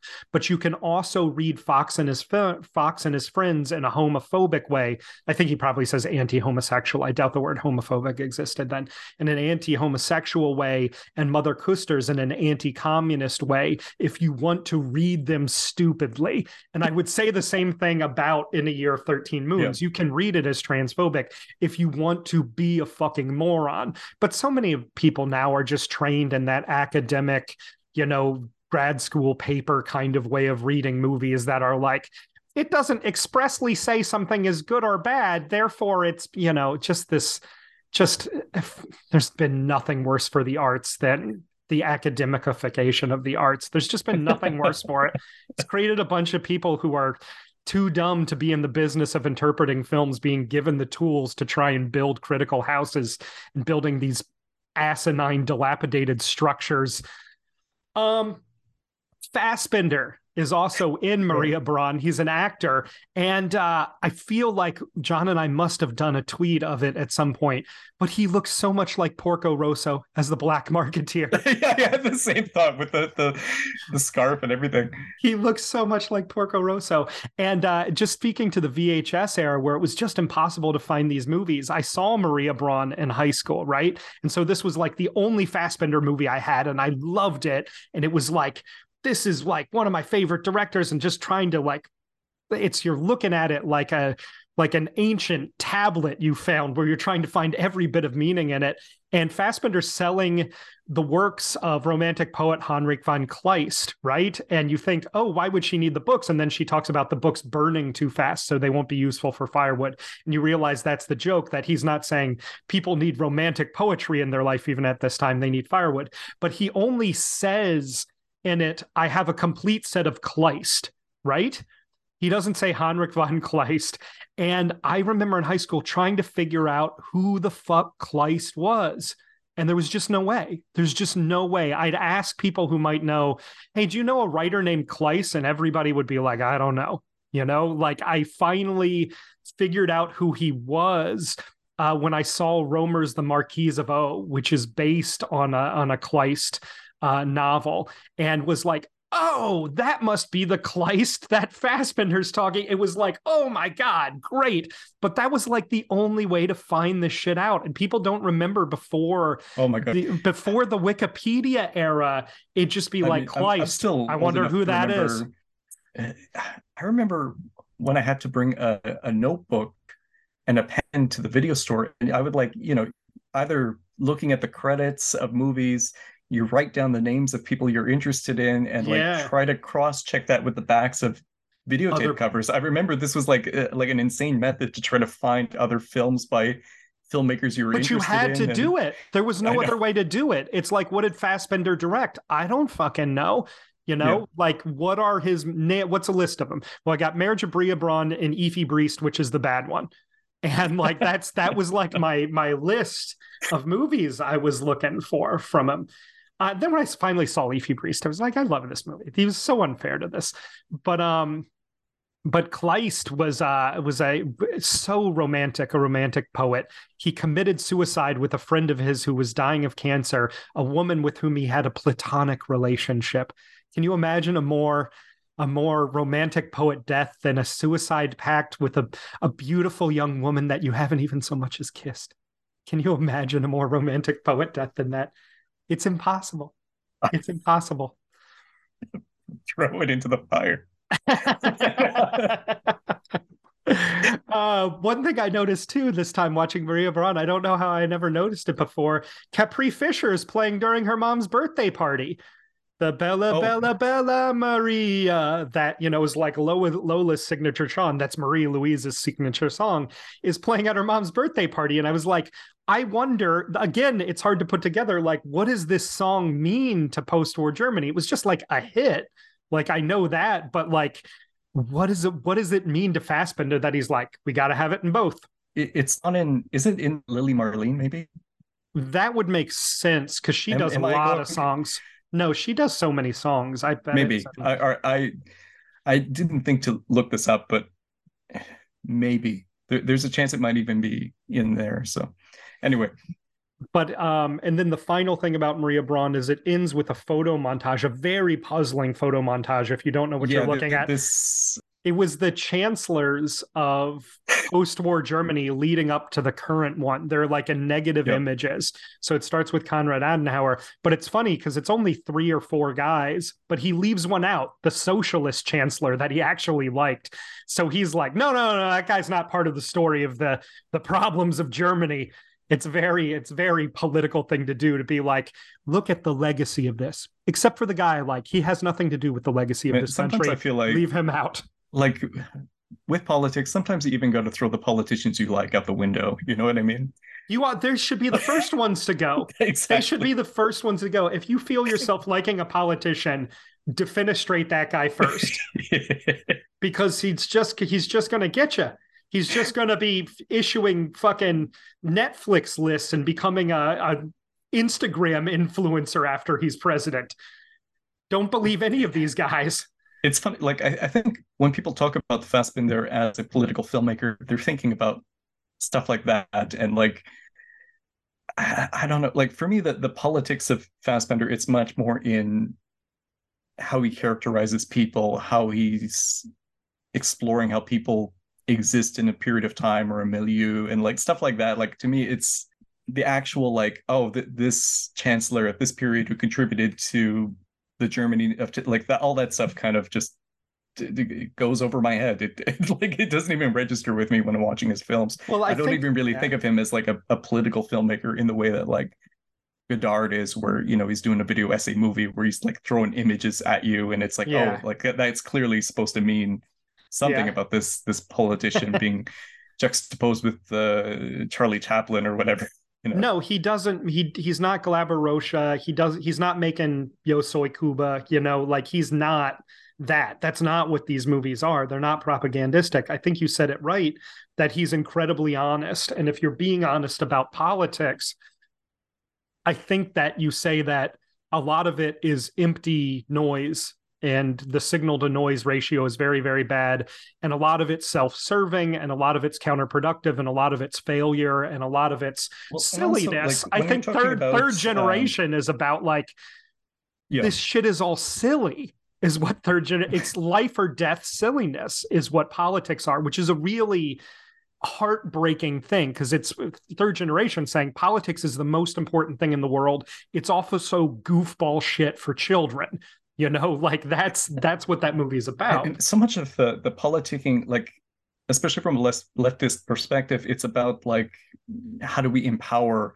empower the uh, neglected groups and this and that, and like empowerment. I think like you know, Fassbinder's critical of the idea of empowerment and power, and it's like what. What, what do you need power for anyway? You know, if you get empowered no maria Yeah. braun and lola both say if you get empowered that becomes becoming part of the power structure which was Yes. subjugational like that's all it means is to become you're not changing the power structure you're not defeating it you get to become a middle manager who signs off on all of their building plans right that's that's Yeah. what you get to do if you successfully get empowered yeah So but i agree with you The, the one we keep dancing around.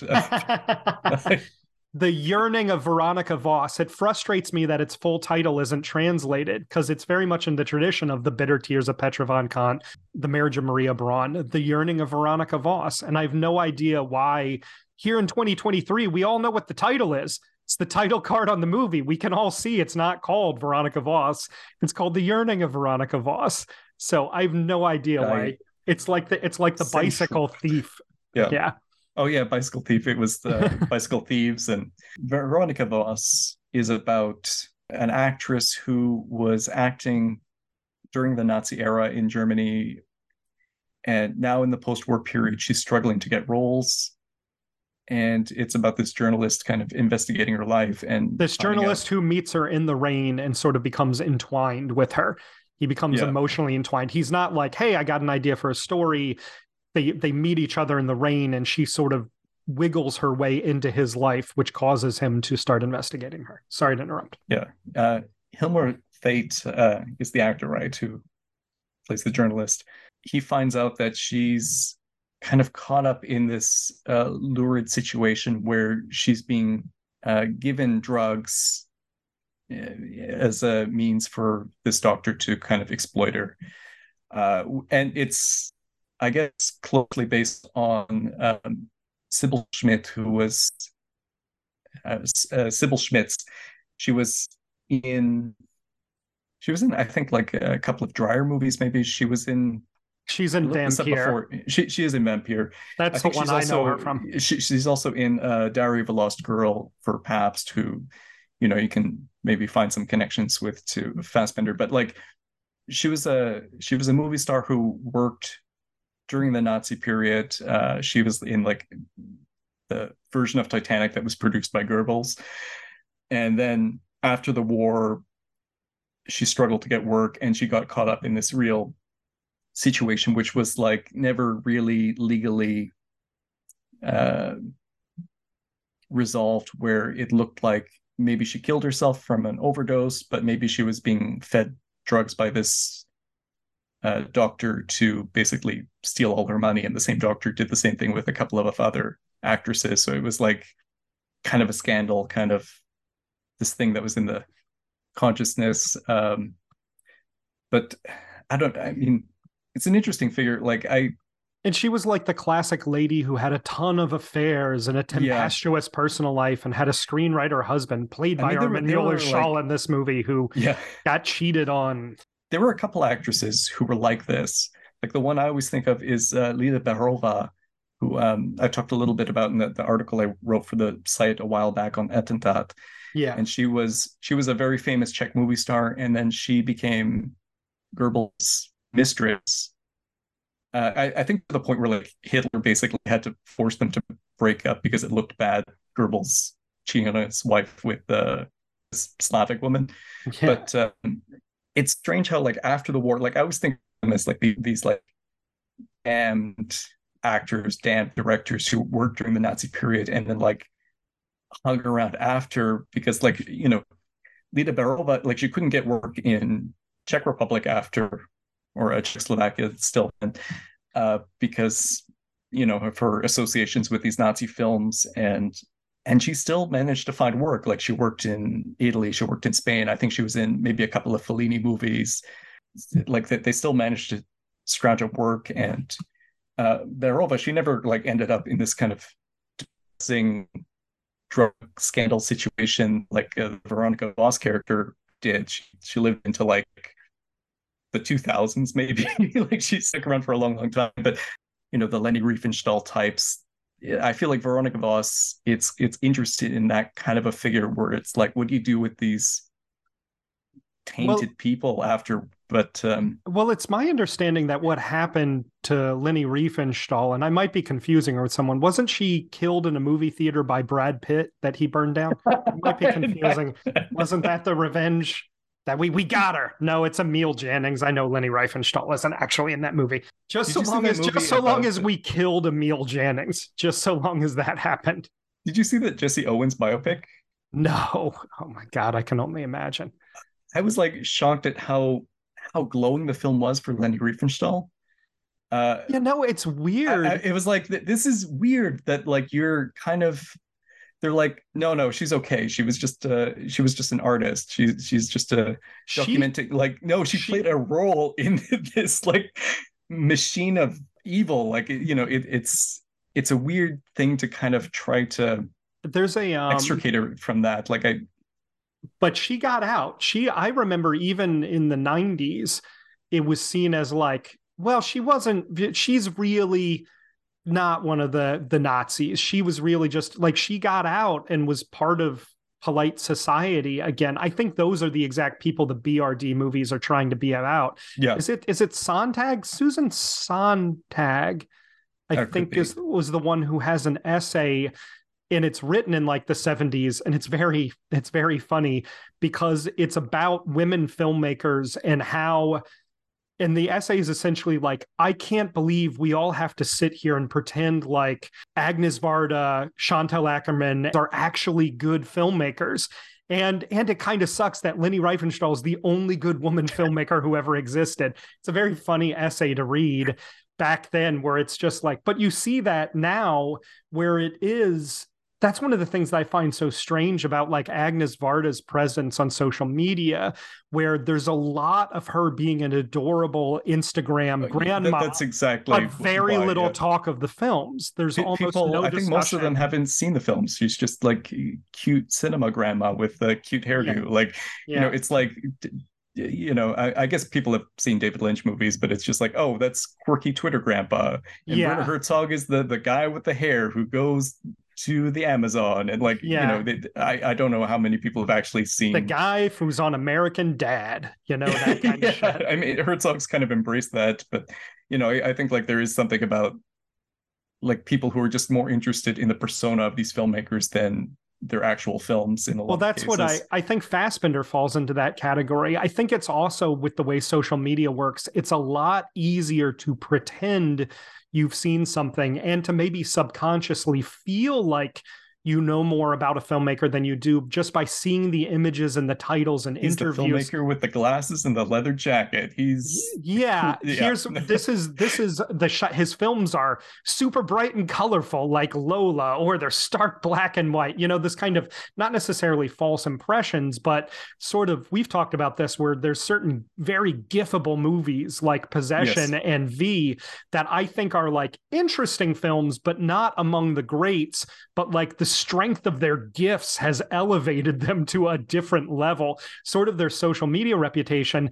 And I don't get the impression that people have necessarily seen the stuff. With Fassbinder, Fassbinder and Varda are the two that I see people going bananas for online that I think are just the right profile to be sort of pushed and promoted. Like they they seem like the right kind of filmmakers to be into. They're the right film signifiers. Yeah. Well, again, I, but I you don't hear like, like why why I've had trouble finding conversations about Fassbinder. Like, I mean, we talked about this on Berlin Alexanderplatz, but for a long time before I met uh, you and John, it would be like, "Oh, you've seen Berlin Alexanderplatz? What do you think? Oh, it's really long." Yeah, that would be like the one kind of like observation and you, that's and you go. about it. I don't what, think. What do you... I don't think you've seen it. Is then what you think yes. in your head? Yeah. uh, that's no. I have the I have the same thing where you sort of go, have you seen this, or have you seen a bunch of like tweets and Instagram posts about this? And not to be too gatekeepery because it does become a little like that I mean, funny thing that happens. Well, no, yeah. I was going to say when you see because I'm like a metal person and I still make the mistake of when I see young people in metal shirts to think they like Megadeth and or you know or suicidal tendencies not that those shirts have become a style in and of themselves but at the same time there's lots of women who are into metal and young people who are into metal and if you give them the like do you actually like this band then you're an asshole gatekeeper i still haven't learned how to navigate I just have to ignore the t-shirts now. And I feel a similar thing with Fassbinder of like, you say you're into this. Are you one of the people who actually is, or did you just buy like a plain white tee with this director's name on it?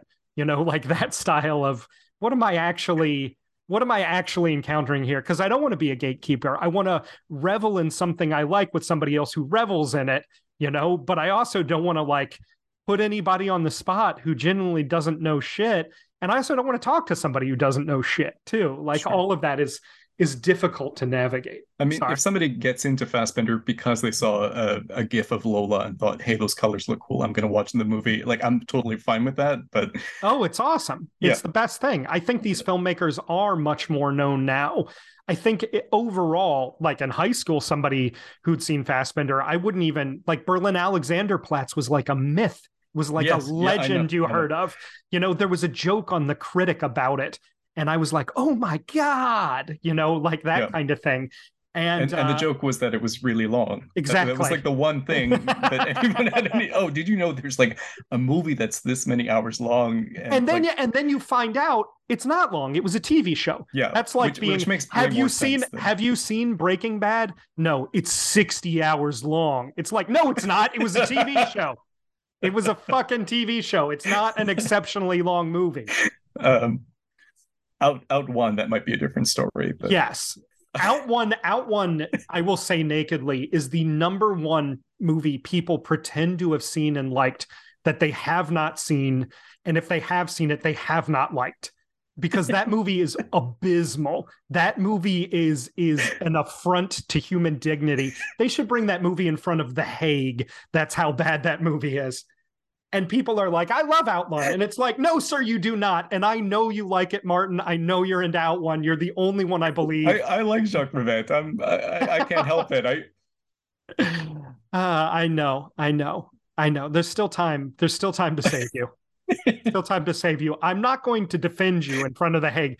I'm going to get you a passport. We're going to get you out of here, out of Rivette land, and pretend okay, like this right. never happened then you can come back and enjoy the post Rivette land economic miracle, and it'll all be fine. We'll never talk about this. Well, uh, the real question is: Should Veronika Voss be dragged out in front of the Hague? to get back on somehow. Go on. Tell me your thoughts on Veronika Voss.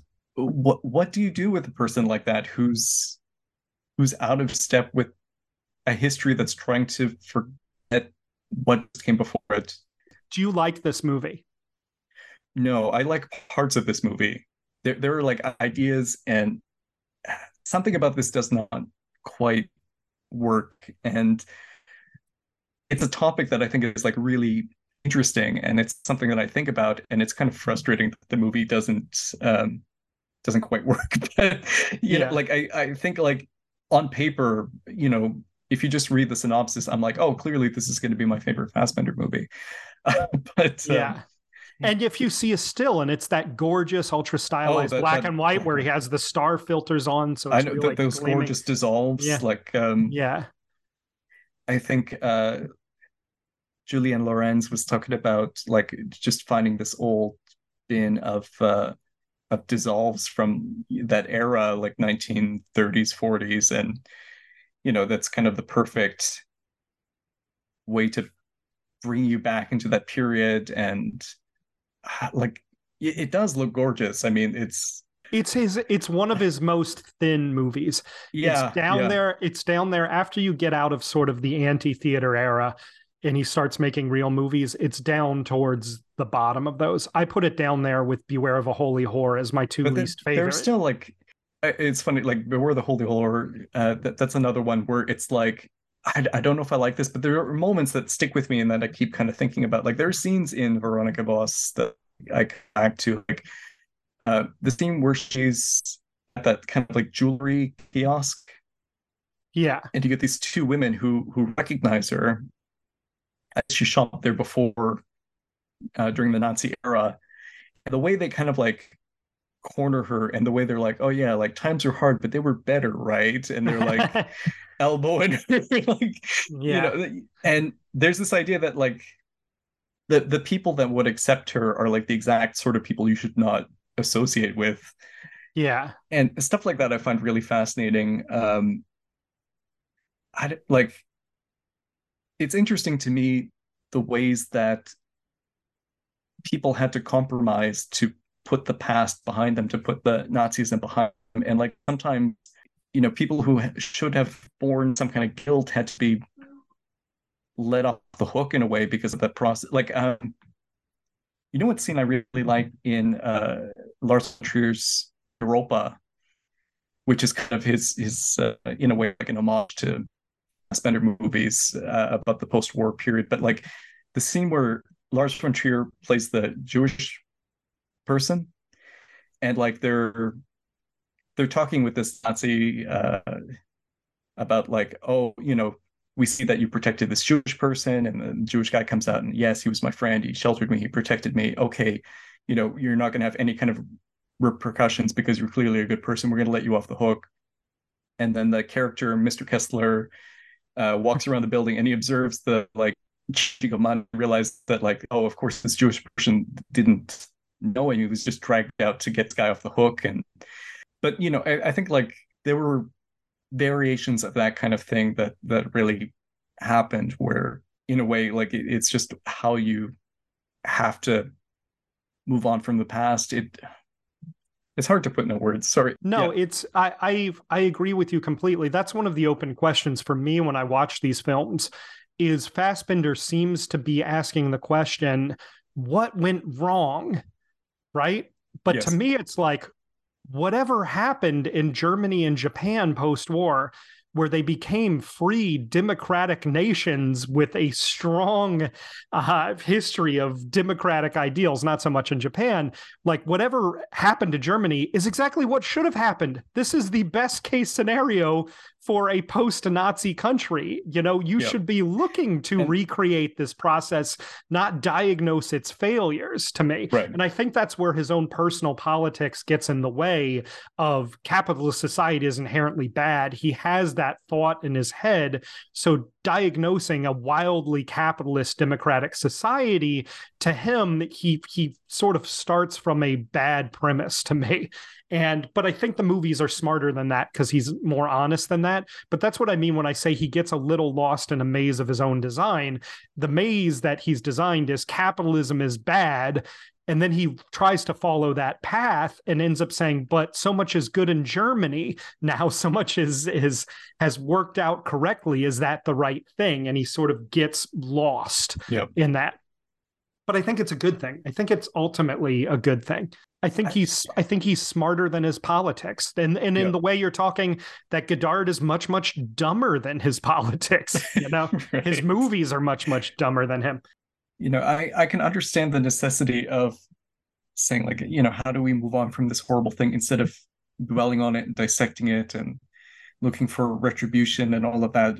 Just just forget it and move on you know? I mean like that's true for a lot of things in life where they say like ah just forget it move on like it's not worth the trouble. Yeah. But then you know you get into this problem of like what do you do with these people these parts of the history that maybe should have gone away but uh, didn't you know they're still lingering. And i think like talking about veronika voss i think especially this idea with film it's like the the evidence is still there you know you can't yeah. erase it. It's like a memory that you can go and watch. And you get the sense that like veronika voss as a character she's stuck in her own past. I know like some people kind of compare the film to sunset boulevard where she's kind of trapped in her own past in a way but like for me it's almost like more toxic than that it's like this you know it's almost like the morphine how that's kind of linked to her connection to the past and when she's kind of going through those flashbacks while she's drugged out at the end. You know, it's I, I kind of wish that sequence was a little bit more like hallucinatory, like uh, the end of Berlin Alexanderplatz, going yes. through her old memories, and you know, I, I kind of wanted something a little bit more like that. But you get this idea that like the past, it's almost like this drug she can't quit. You know. oh, but uh, you know, it, it's also this issue of like it, what, what do you do with something like that? What what, what happens to them? I, I kind of wish the film delved a little bit more into the films that Veronika Voss was making in this era, you know, like in the in the Nazi era, just to kind of contrast that with post-war era. Um, you know, like just thinking about like some of those films that were produced during the Nazi era, like a lot of them were also very like aesthetically impressive, you know, they had these like big color films that were made right towards the end of the Nazi era, these like Agfa film color. Like uh, Kolberg is the one I always think of, but there's another one I forget the title, but it, it was like this big musical with the staircase, and it was all in this like reddish pinkish kind of color, and it, it's like it doesn't feel that far removed from the sort of aesthetic stuff that Fassbinder's doing. And I know he kind of puts Veronika Voss in that like gorgeous black and white, but um, I don't know. I, am just like daydreaming what, what it would have been like if you know you have Veronika Voss in black and white during uh pres well the post-war 1950s German period, and then like you go to these flashbacks, and it would have been like the bright, colorful uh, era of her her heyday making these films during the Nazi era. And also, I know you kind of touched on it before how the Doctor is not really fleshed out as much. Like it kind of feels like Fassbinder wants to do something a little bit like Petra um, Petra von Kant with the doctor, but it's just not as well. The nurse developed, is, you know, is is irredeemably bad. She's yeah. given nothing to do but be creepy and manipulative. She's like a horror movie villain. She'd be she'd be right at home in like a cure for wellness or or Hadžihalilović's right. evolution. Yeah. You know, I, I just I, she's she's a nothing character. She's the weakness to the film with me. And in this movie, it feels why I say I'm not necessarily wouldn't be excited for his new era. This movie feels like one of his more shallow movies, but it feels like he thinks he's expressing so much with the style that he can drop some of the other complexities of his other work. And I don't necessarily agree. He sometimes you hear him talk, and he talks about how exciting the final episode of Berlin Alexanderplatz was to him, and this movie where he feels like he's found a new way to do things. And those stuff are not as good as his other stuff. You know, I think it works better as a sequence in this movie, but I I don't think that the final sequence of Berlin Alexanderplatz is the best work he ever produced or the most expressive. I just don't. But no, but that, that's also like pitched much higher than than the ending of Veronika Voss, where it's more like a like a uh, yeah. I'm, yeah, I'm doing with the emotion with my head, which people can't mm-hmm. see. But you know, she's in the bed, and it, it's and it's she's like dreaming a, of a party with her pals. Berlin Alexander Alexanderplatz gets into this like fever dream kind of feeling. Yeah. Veronika Voss, it's like it's like the end of James Cameron's Titanic when she goes in the Titanic and everyone's waiting for her a little bit, you know. Um, what I what I find strange about this movie is you talked about addiction to the past, and that's that's an interesting way of phrasing it. This is his most direct film about addiction eh, to drugs and it has almost nothing to say about addiction to drugs because it's about an addict who's manipulated into their addiction by a cruel doctor, right? Yeah. So it's very strange to me. And it's like, well, it makes sense that he would die of a drug overdose like a year and a half later. Well, what's funny is like this. If film, he doesn't, it's- he doesn't seem to have any relationship to addiction except like it's it's incredible to me that somebody in the throes of massive addiction who's about to die from it made a movie about addiction that is so unreflective about what addiction is. Well, It's just talk about incredible. this uh, slow death scene for Veronika Voss, uh, where she's she's in bed and she's kind of reliving her past movies, and um, and this should be like the most kind of personal, the most um, like, oh, can you believe that the foresight of, of Fassbinder making this scene before he died? And it like it doesn't read that way at all because it it's not It's cliches. It reads yeah. like he doesn't see it coming at all. right. It reads this is just his most thin movie in that that way. This is a very shallow movie, I would say. It always surprises me when people count it among their favorite Fassbinders. Cribs is always shocked that I don't particularly like this movie. And it's not that I dislike it. I'm just indifferent to it.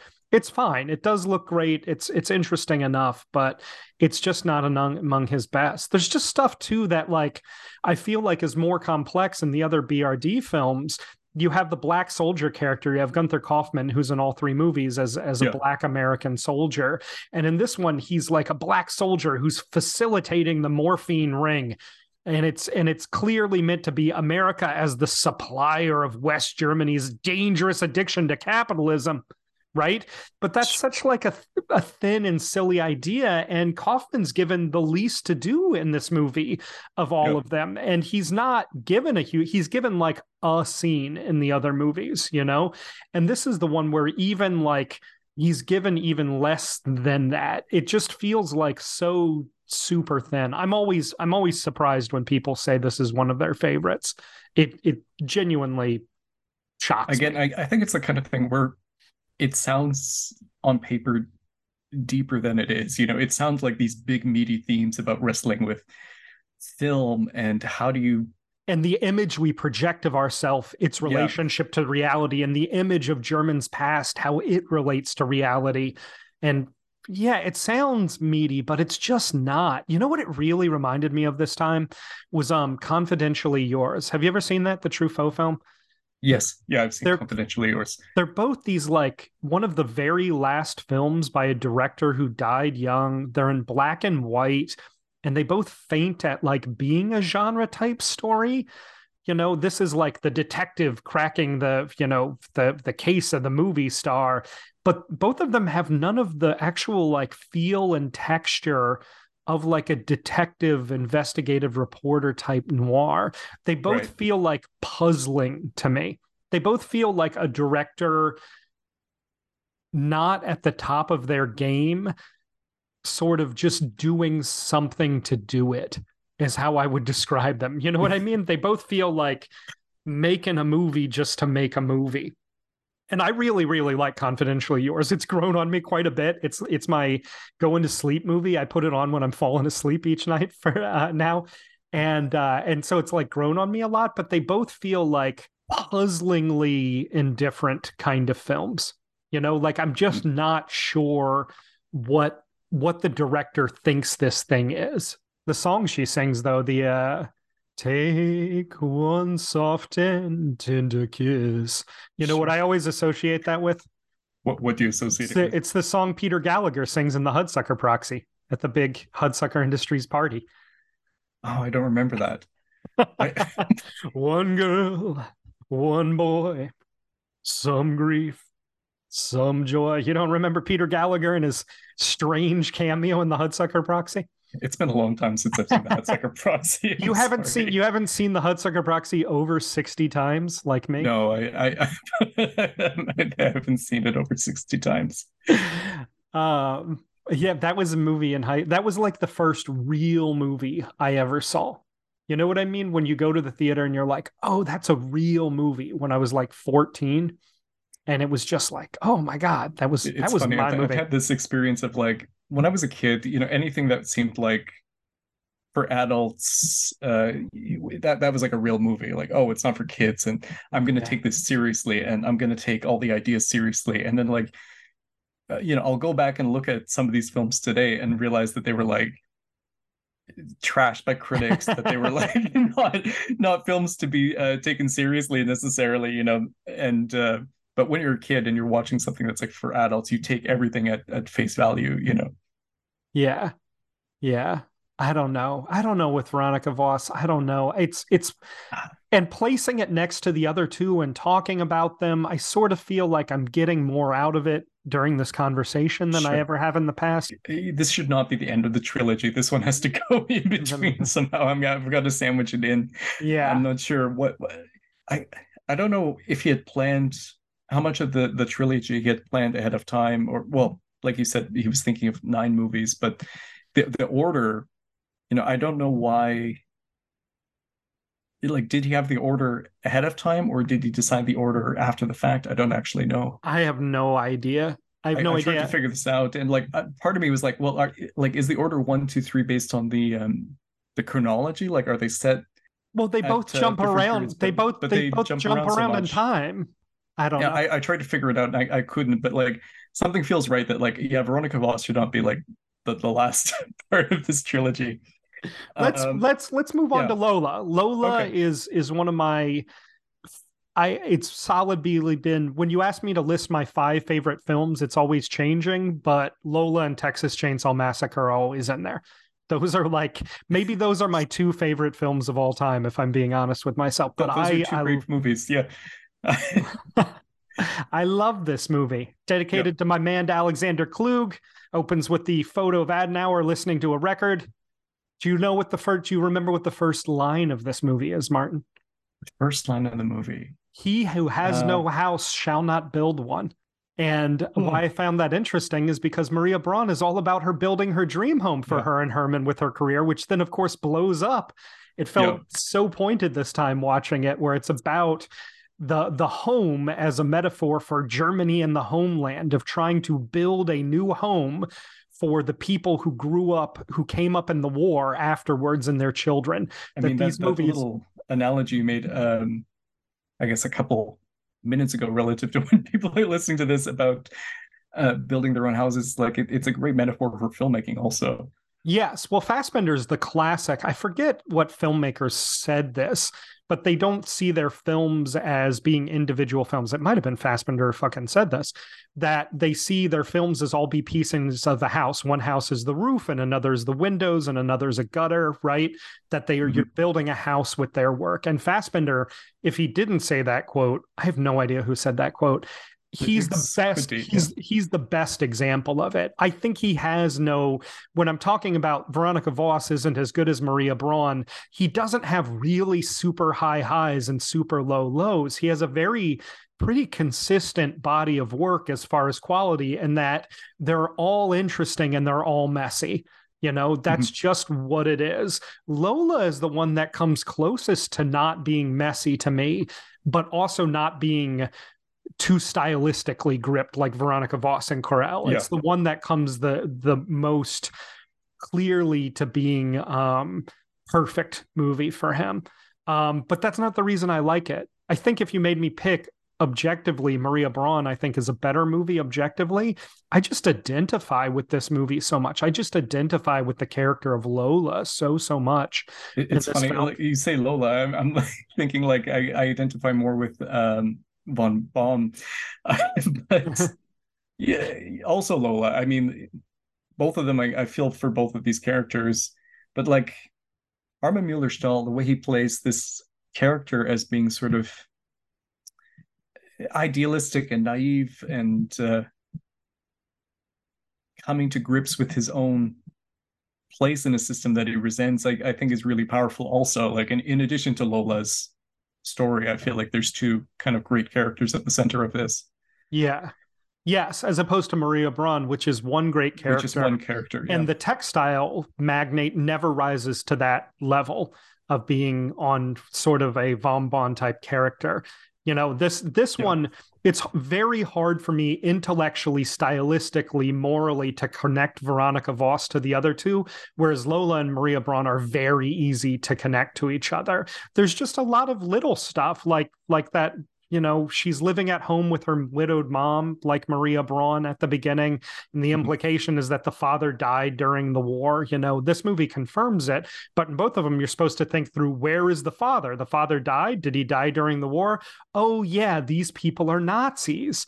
The absence of the father is there to remind you of the past. The absence creates the body of the past. It creates the questions of the past. It wants to make you think through the past. And in this movie too, you know, you also explicitly you get a reference von Baum as much as he's the good guy in this movie and the hero of this movie in some ways, he is also a Nazi. He retreated through Danzig, you know, like mm-hmm. he's these people are very explicitly Nazis, although the movies very carefully avoid using the word Nazis and making any references to anti Semitism. These are movies in which the past is not explicitly spoken of. It's very buried, it's very repressed. You know, it's something that everybody wants to move on from. But but Lola and Maria Braun, I find to be obviously similar characters too. They're about they're they're doing the the picaresque thing of moving up through social strata through yeah. guile and cunning and sheer amoral desire to not you know immoral desire to to pursue what they want. They they're very much similar things and in both movies he sets up the connection between prostitution and performance and terms of thinking about societies in which everyone is a prostitute, you know? Yes. And I'd say he thinks it's really sad. That's something I get from both of these movies that we might be looking over is that he thinks to prostitute yourself and become subjugated to the power structure is really sad that it that it crushes you as a human that it drains you out of emotions it creates a very strong parallel between prostitution and uh, the reconstru- like the literal reconstruction of uh, Germany with the people who were involved in building, and that's uh, what yeah. brings in von Baum. Like it's it's like a take us through the plot. It's okay. blue. It's Blue Angel with a building with a, a building developer um, commissioner. Is that that yeah building commissioner? Okay. Yeah, I think he, he's from East Prussia. He says like I, I think Armin Mueller-Stahl really is from East Prussia. Yeah. Uh, that's why you see him speaking Russian in some movies like Eastern Promises. But uh, so he plays this building commissioner who comes to town and he wants to shake things up. There's uh, local corruption. He doesn't really at the beginning. He wants to spur development right uh, then, and well, advancement and recovery he's and then he runs into the the corruption yeah, but he's an extremely moral person at the beginning. He has a really yeah. moral sense, but his moral sense of the world is in harmony with the idea that Germany needs to recover. So he's like old fashioned. Think of the as the bad guy, Schuckert, the billing developer of the, the thing says that he's old fashioned in his personal life and very modern in his professional life. But he's also very old fashioned in his professional life and very modern in his personal life too. It's yeah. it's a uh, it's a funny uh, it's a very good character. It's a very good character. But uh, the idea is basically that he seems like somebody who's going to be a hard ass and get in the way of everything by getting caught up in the fine print, but actually turns out to be somebody who is very very moral and moralistic but knows how to overlook the fine print to make society function. He's the perfect middle manager, somebody who comes across as intimidating and a stickler for the rules who actually kowtows naturally to the power structure around him. And it's his destruction when he he falls in love with Lola, who's a prostitute, yes. who's the kept Who woman of. Is a, is a yeah. prostitute. She's part of it is like uh, I guess, trying to use her to get at him uh, and uh, the second half. The first half yeah. is what kicks off the plot of the movie. Basically, is that Schuckert says Von Baum, this new building instructor, would never kiss the hand of a lady like you. He's the kind of guy who kisses people's hands. She says, "Well, I want him to kiss my hand." He yeah. says he'd never kiss somebody like you, and so they make a bet for thirty cases of champagne, or is it just 30 bottles, that Von Baum will kiss her hand. So there's at a statue dedication to uh I believe it's to Stauffenberg, right? To the the the famous from the, the Tom uh, Cruise Valkyrie movie. Tried to kill Hitler and didn't uh, manage that, but yeah, blew up blew up an office building. But um, there's got to have been a better way to do that plan. That was not a. but, but uh, anyway. uh, but she comes to this statue dedication where the town is gathered around. Of course, the new building commissioner, Von Baum, is there. She walks up to him and says, Are you Von Baum? And he says, I am. And she offers her hand out and he kisses it. And then she gets back without saying another word into a convertible and drives away. And then she sort of seduces him yeah. because she wants to be on the inside of things. She's a, a prostitute and and a, in a in a sort of classy whorehouse. Although it's funny, one thing I was thinking watching this time, people always took a, talk about how great this movie looks, but they talk about the whorehouse scenes where he's intentionally trying to uh, conjure like the tasteless Gaudiness garishness, and, yeah. yeah. of it.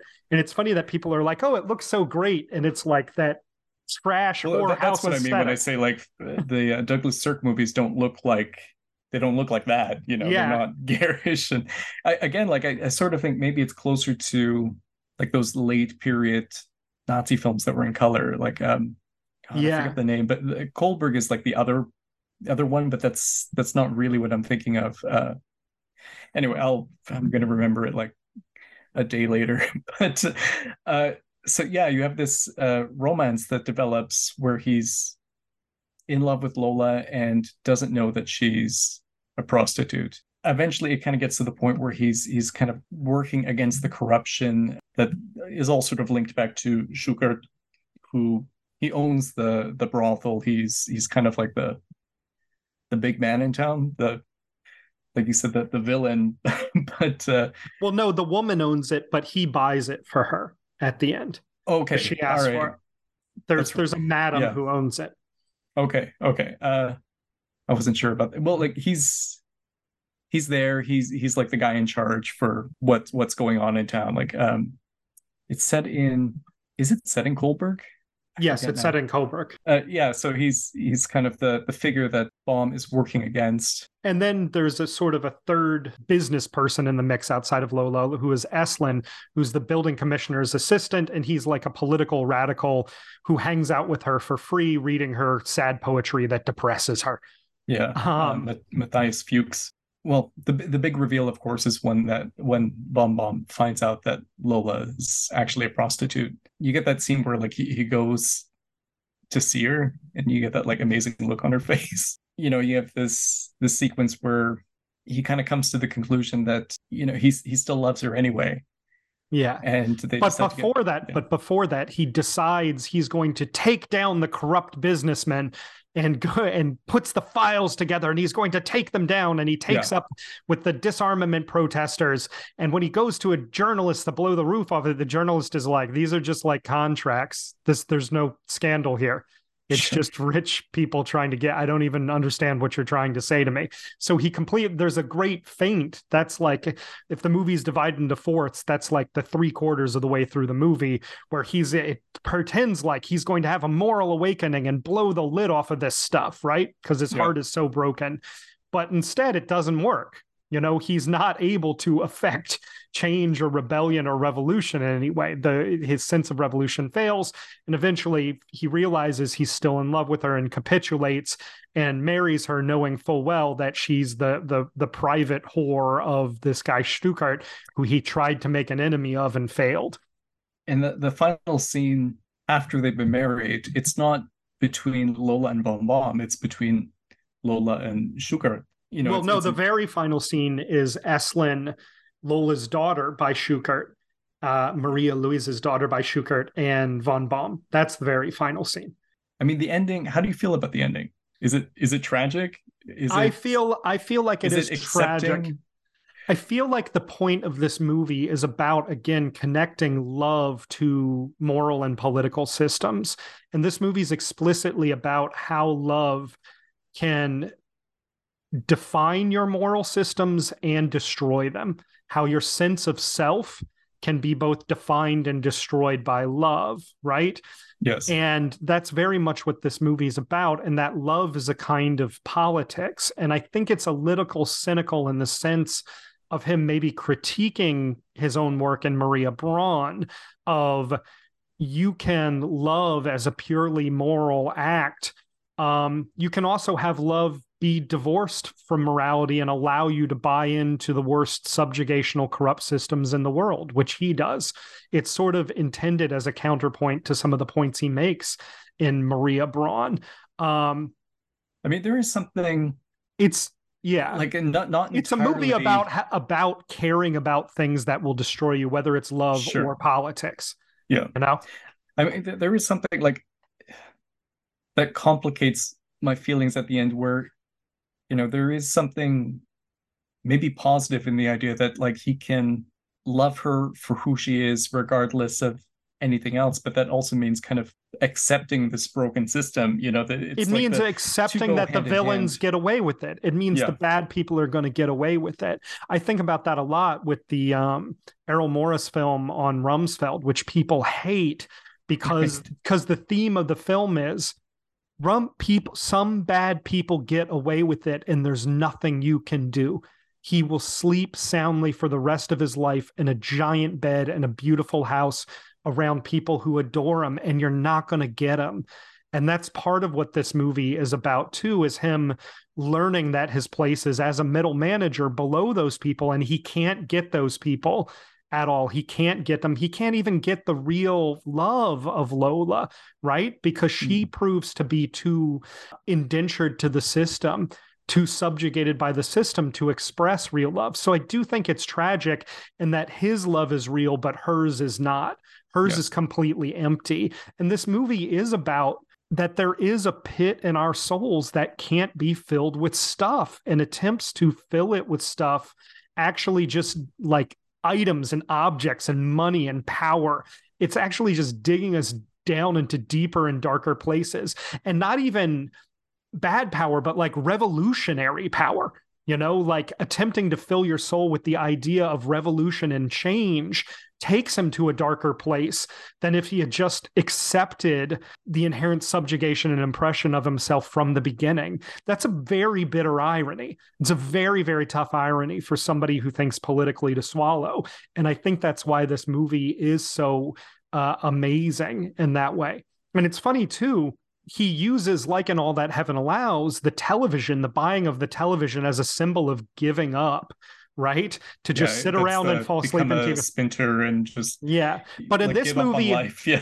but in this movie it's like you'd be much better off if you could just give up and watch that tv it's yeah. a, it's an ironic take on that like if he just stays in front of the tv and doesn't go to the brothel that night he's 10,000 times happier a person you know, if you just stay home and watch the TV.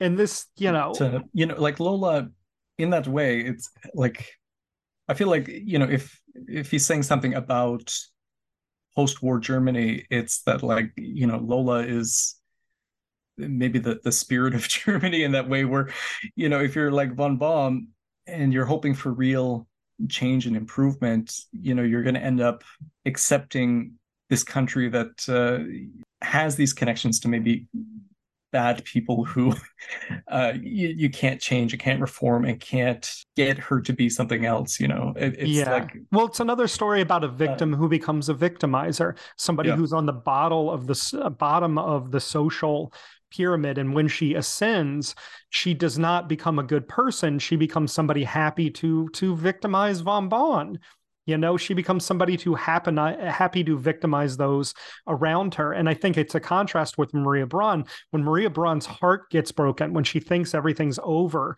with her husband and she loses her love, that's when she becomes vicious and vile, right? And empty. When this woman, when when Lola, this woman, when Lola gets true love given to her, a real love given to her, that's when she becomes most vile and evil. The love doesn't redeem her, it gives her the power and opportunity to become cruel and to ascend. And I think that's what's extremely fascinating about this movie is sort of the it's got an incredible cynicism mixed with a deep belief in the power and meaning of love. It's a very ironic movie. It's built in so many different counterpoints to itself. It's such a contrapuntal film in that way. I know it's it's hard to kind of unwrap a little bit, but like, well, I guess like so often when we talk about love as a concept, it's it's like about the redeeming powers of love and the virtues of love, and this is like the the damnation of love where you're but it's also about love as a moral system where if you take yeah. that premise of Maria Braun as love as a moral system in and of itself, this is him saying, well, is it a moral system that's in conflict with political systems? And the answer turns yeah. out is no. It's an entirely different framework for understanding reality, right?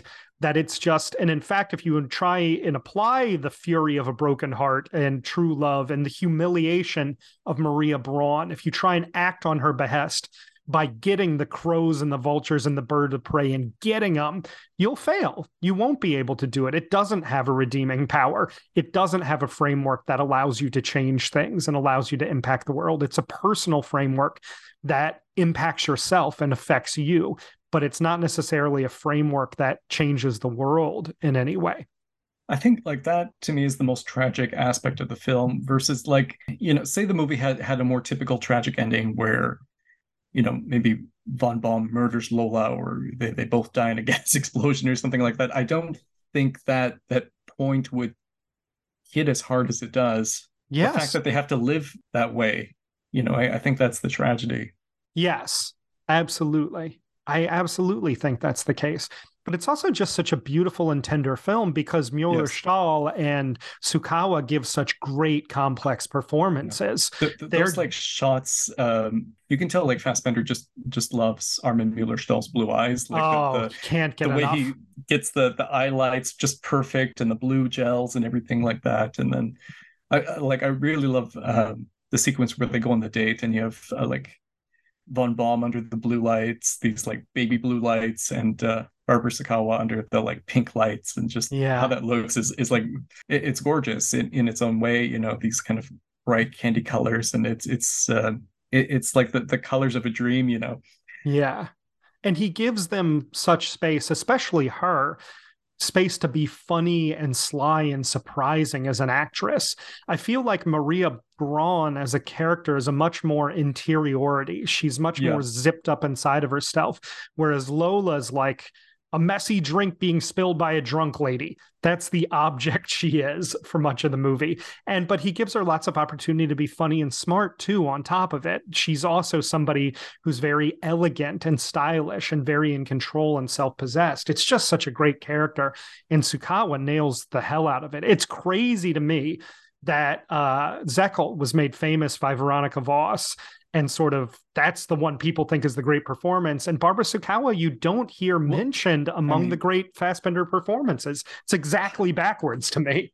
No, I, I completely agree with you, and I think like Veronika Voss, I don't know how much of it's it's the characters written, but I always feel like like she should be more of a of a movie star, you know. And I, I know it's hard to like cast an actor to play movie star kind of a thing, but like yeah. it feels like she doesn't quite have that thing that that people will obsess over with real movie stars. Natural, you know I mean? natural charisma. I will tell yeah. you, there's a. I've met a bunch of movie stars at my former job, but there's like some of them. Like when I met Isabella Rossellini, right? It's so unsettling her charisma to be within like 20 feet of here, her is like passing through this force field of charisma that's that's like you feel like you're going to throw up. You're just like, I understand why people would scream when they saw Elvis or the Beatles. It's that same kind of thing that some people have. And she's not even doing anything. It must be miserable for her because she's just fucking standing there. You know what I mean? And people around you are like, oh my God. Yeah and it's really like she has it and you can just put her on screen and she has it you know? She's she probably hasn't had as big of a career because she's not actually a super great actress. She's just a natural movie star you know? And i think that you're exactly right that that that zekel lacks that quality and veronika voss of just i would watch this person in anything. This is her Veronika Voss is in a movie, well, that movie will be a hit. And she just doesn't yeah. have that quality to her. She doesn't have that movie star charisma. I agree completely. But then on top of it, it's kind of like a thin, jittery performance where she hits sort of cliche notes I know to she, convey kind of... craziness or to yeah. convey anxiety, you know? I know it, it's this. Whereas Sukowa is always very, very surprising and funny. Yeah. She's, she constantly delivers lines in a way that you're like, oh, you know, that just I, catches I you guard. Like, uh, I, I think she said like she was even surprised to have been cast by Fassbinder in this, like um because she was in I mean, the, the, the main thing I, I, kind of knew her from outside of this was uh, Berlin Alexanderplatz, but she mentioned how like typically the characters she played were these sort of strong, tough kind of independent women, and uh, then her character in Berlin Alexanderplatz was completely not not that.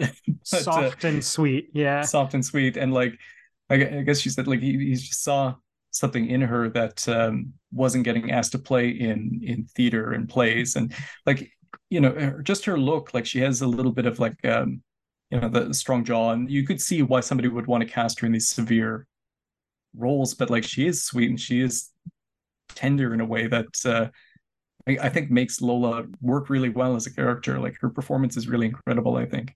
Great in the role. And just again talking about like the charisma of these types of figures um like uh, my German friend Debbie, she said that the character of Lola reminded her a lot of um, this woman named Rosemarie Nitribitt, who was like a famous uh, prostitute in post-war Germany, who she was basically like a celebrity, uh, yeah. and uh, she she was murdered, and you know there was this whole tragic end to her. But like it, it just got me thinking, like just what she was saying about her personality, that you know there were these kind of sort of celebrity prostitute figures like uh, like a Lola character. You know, I, I think it, it's maybe not so different from a movie star like we were talking about with uh, Veronika Voss.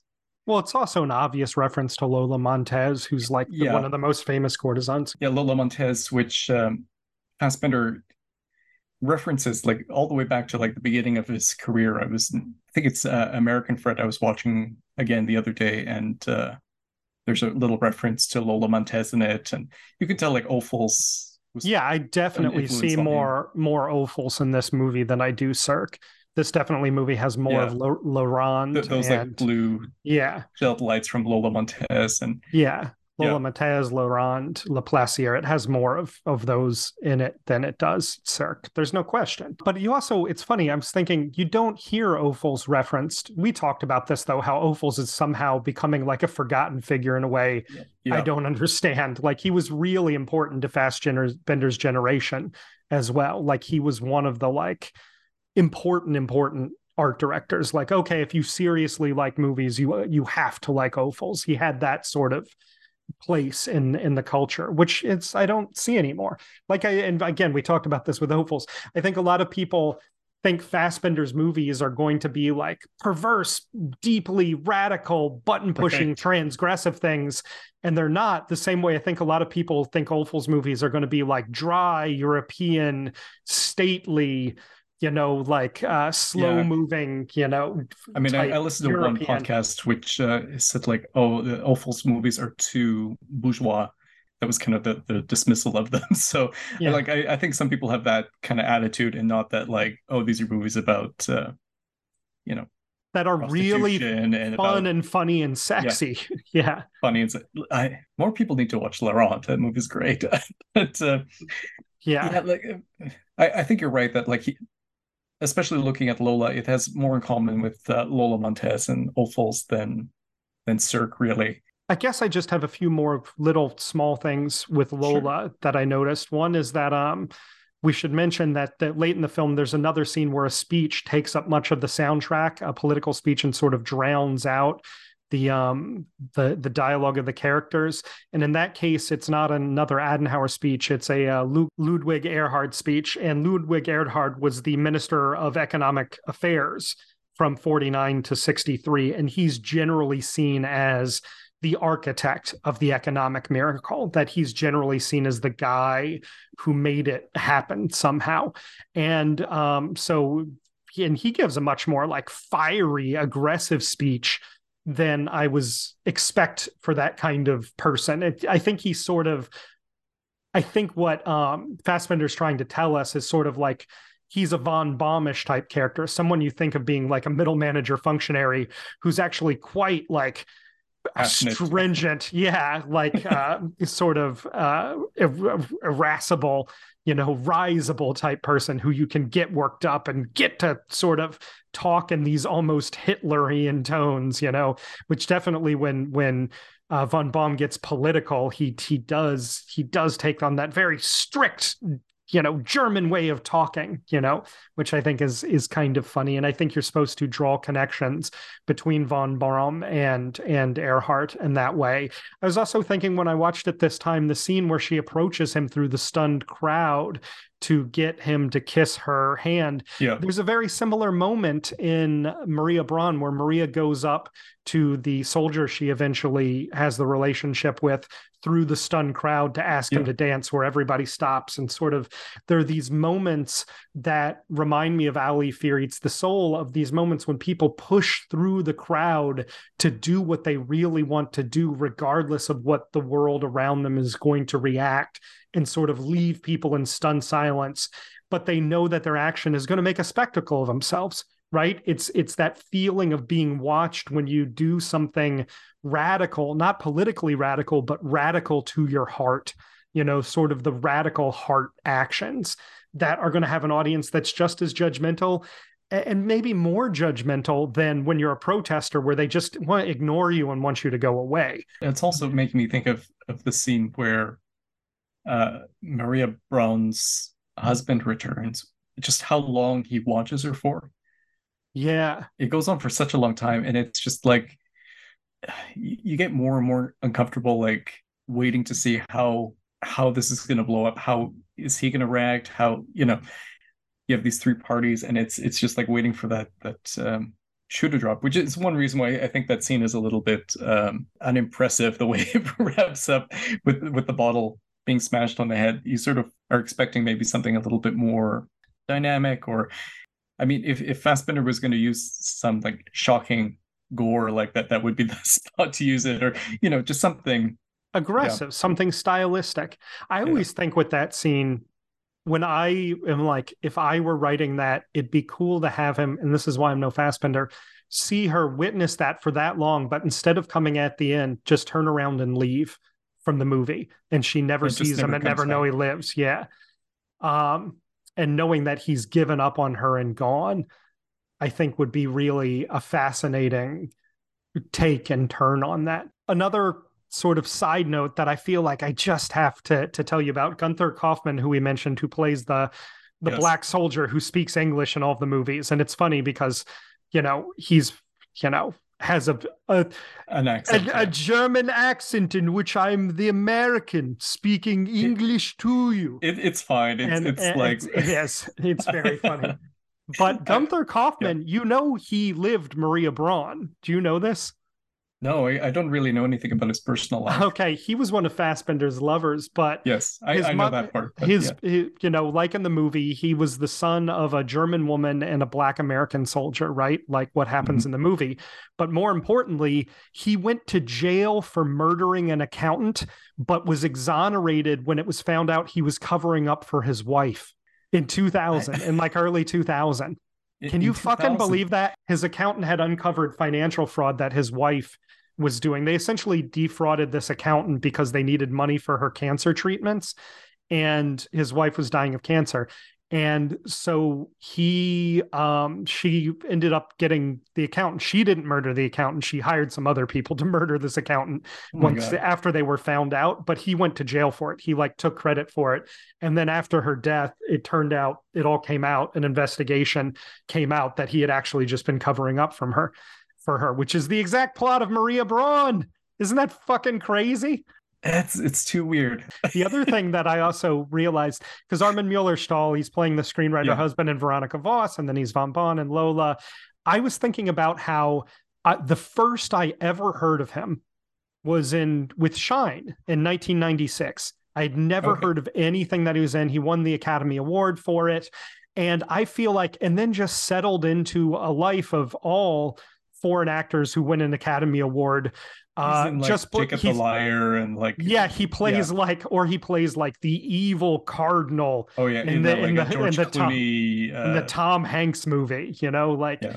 Yeah, just being the- like, George Clooney, Nicole Kidman, oh, Peacemaker that he's Peacemaker. in. He's yeah, in stuff like that. Yeah, where like you need the, the European yeah. uh character actor. At the top of the Yeah. food chain. Yeah. I, I mean, uh, th- th- this happens to like a lot of of uh, very talented European actors who like Hollywood doesn't know quite what to. It's like, ah, I guess you're the villain, Rutger Hauer. We don't know what to do with you. We, you're, you know, and they kind of easily get uh, pigeonholed into these types of roles. Yeah. Yeah. But I was thinking it's funny because then I was like, oh, well, he must have had a really incredible career before, you know, he was sort of rediscovered by America, right? Because he's in like he's in like the um, Jim Jarmusch movie, right?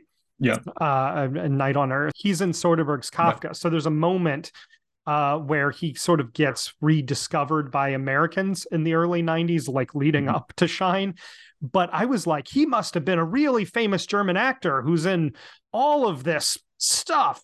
But he really doesn't have I think I looked. He it up. Has, like, mostly these two stuff. movies. Yeah, he has, was a like, TV actor. Lola and Veronika Voss. It's not Yeah. like he's this really storied career. It's it's kind of funny. So I went from the impression of like, oh, he's that guy who won an Oscar that is just like in crap to like, no, he's a really serious German actor to like, oh no, he's got these two good movies.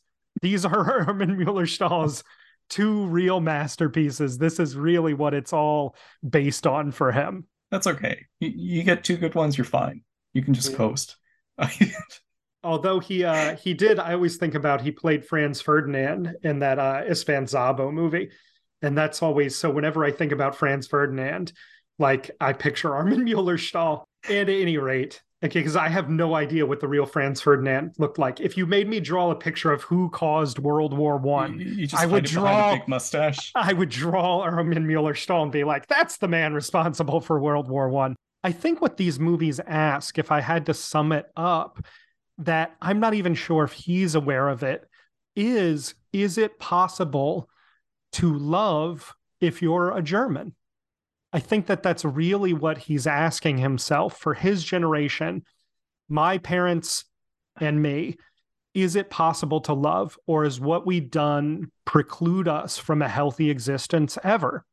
You know, It's is revolution necessary, or are we able to love? And I really think that's his question with I it. mean, you talk about like German culture, and it's like it's this weird mix of like the most romantic culture. You know, you think of like romanticism and all these romantic ideals, and you know, German music and all of this stuff. It's like the most romantic, and then like you think of, especially like looking at that post-war period, how transactional and professional and businessman-like, and you know, you get this weird juxtaposition in this like German identity, I, I guess, of like extreme romanticism and extreme sort of repression at the same time, maybe.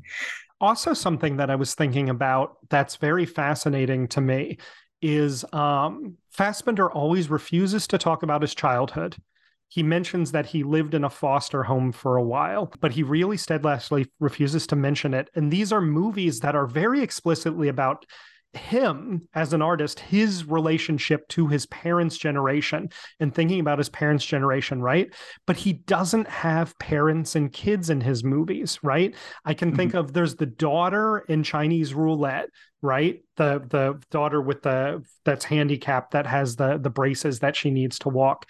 And then there's the daughter in this movie, right? The the daughter between Schuckert Yeah. and Lola. But he really um, steadfastly avoids talking about any connection between his generation and his parents' generation. And one of the only depictions there's a lot of depictions of adult children right Yeah. with their parents Going to of- visit their, their parents once they're Yeah. adults, like it's in um, Yeah, Ali Fears the Soul, and there's a couple like that. Y- Yeah. yeah and about like those gener his parents generation relationship to their parents but i was thinking it's funny one of the few times he has somebody of his own generation deal with their parents is in Satansbraten where Kurt Raab goes to like bully money out of his like little mole people mom and dad these like he's just like this violent artist who goes to like his little like timid middle class parents and essentially like shakes them down. And it's a really it's like that's one of the few moments because that movie's so much Fassbinder pouring out his own brain, like just drilling a hole into his head and pouring the goop out onto the celluloid, that it's like, I wonder if he feels some like very fundamental humiliation about himself in relationship to his parents that he literally can't address in his artwork.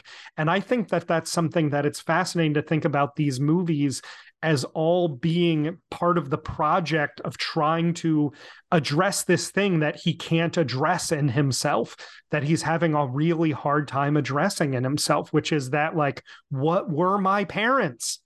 You know, like all these hipsters, he doesn't like kids. Also, I'm sick of it. I'm bored with that. That's that's that's uh that's tired, not wired. You know what I'm saying? Sure. I don't know actually oh, there's a certain class of people. I guess you're not around them, but there's a certain class of well, people. I, I don't have meet, kids, so I, you I, meet you meet people really. who are like 37 in New York City who are like, I want to go to brunch. Kids would get in the way of that, and it's like I've been to fucking brunch. Nothing interesting happens at brunch. Literally, I can stay out all night. Yeah, you know what happens when you stay out drinking all night? Nothing. Nothing interesting happens whatsoever. At any rate, Martin, what's our big summation and sum up? What's your rating of them? Rating rank, of... rank them. Rank them in order. Oh well, it's uh, Lola, Maria Braun, Veronika Voss. I agree. Top to bottom. Yeah, I agree. It's and a Pink Smoke podcast consensus ranking. How, how rare is that? uh, maybe you can slick uh, stick uh, Lili Marleen in there. I, I don't know. Just that, I feel like I feel like swapping out Lili Marleen for Veronika Voss. I feel the same way. I I like Lili Marleen more. I, I and it's even though it's not the post-war period, it just feels like an important kind of dovetail into Maria Braun. And I have no idea uh, why that movie is so hard to see and find. I, I found it on YouTube. I, oh, that makes like, sense.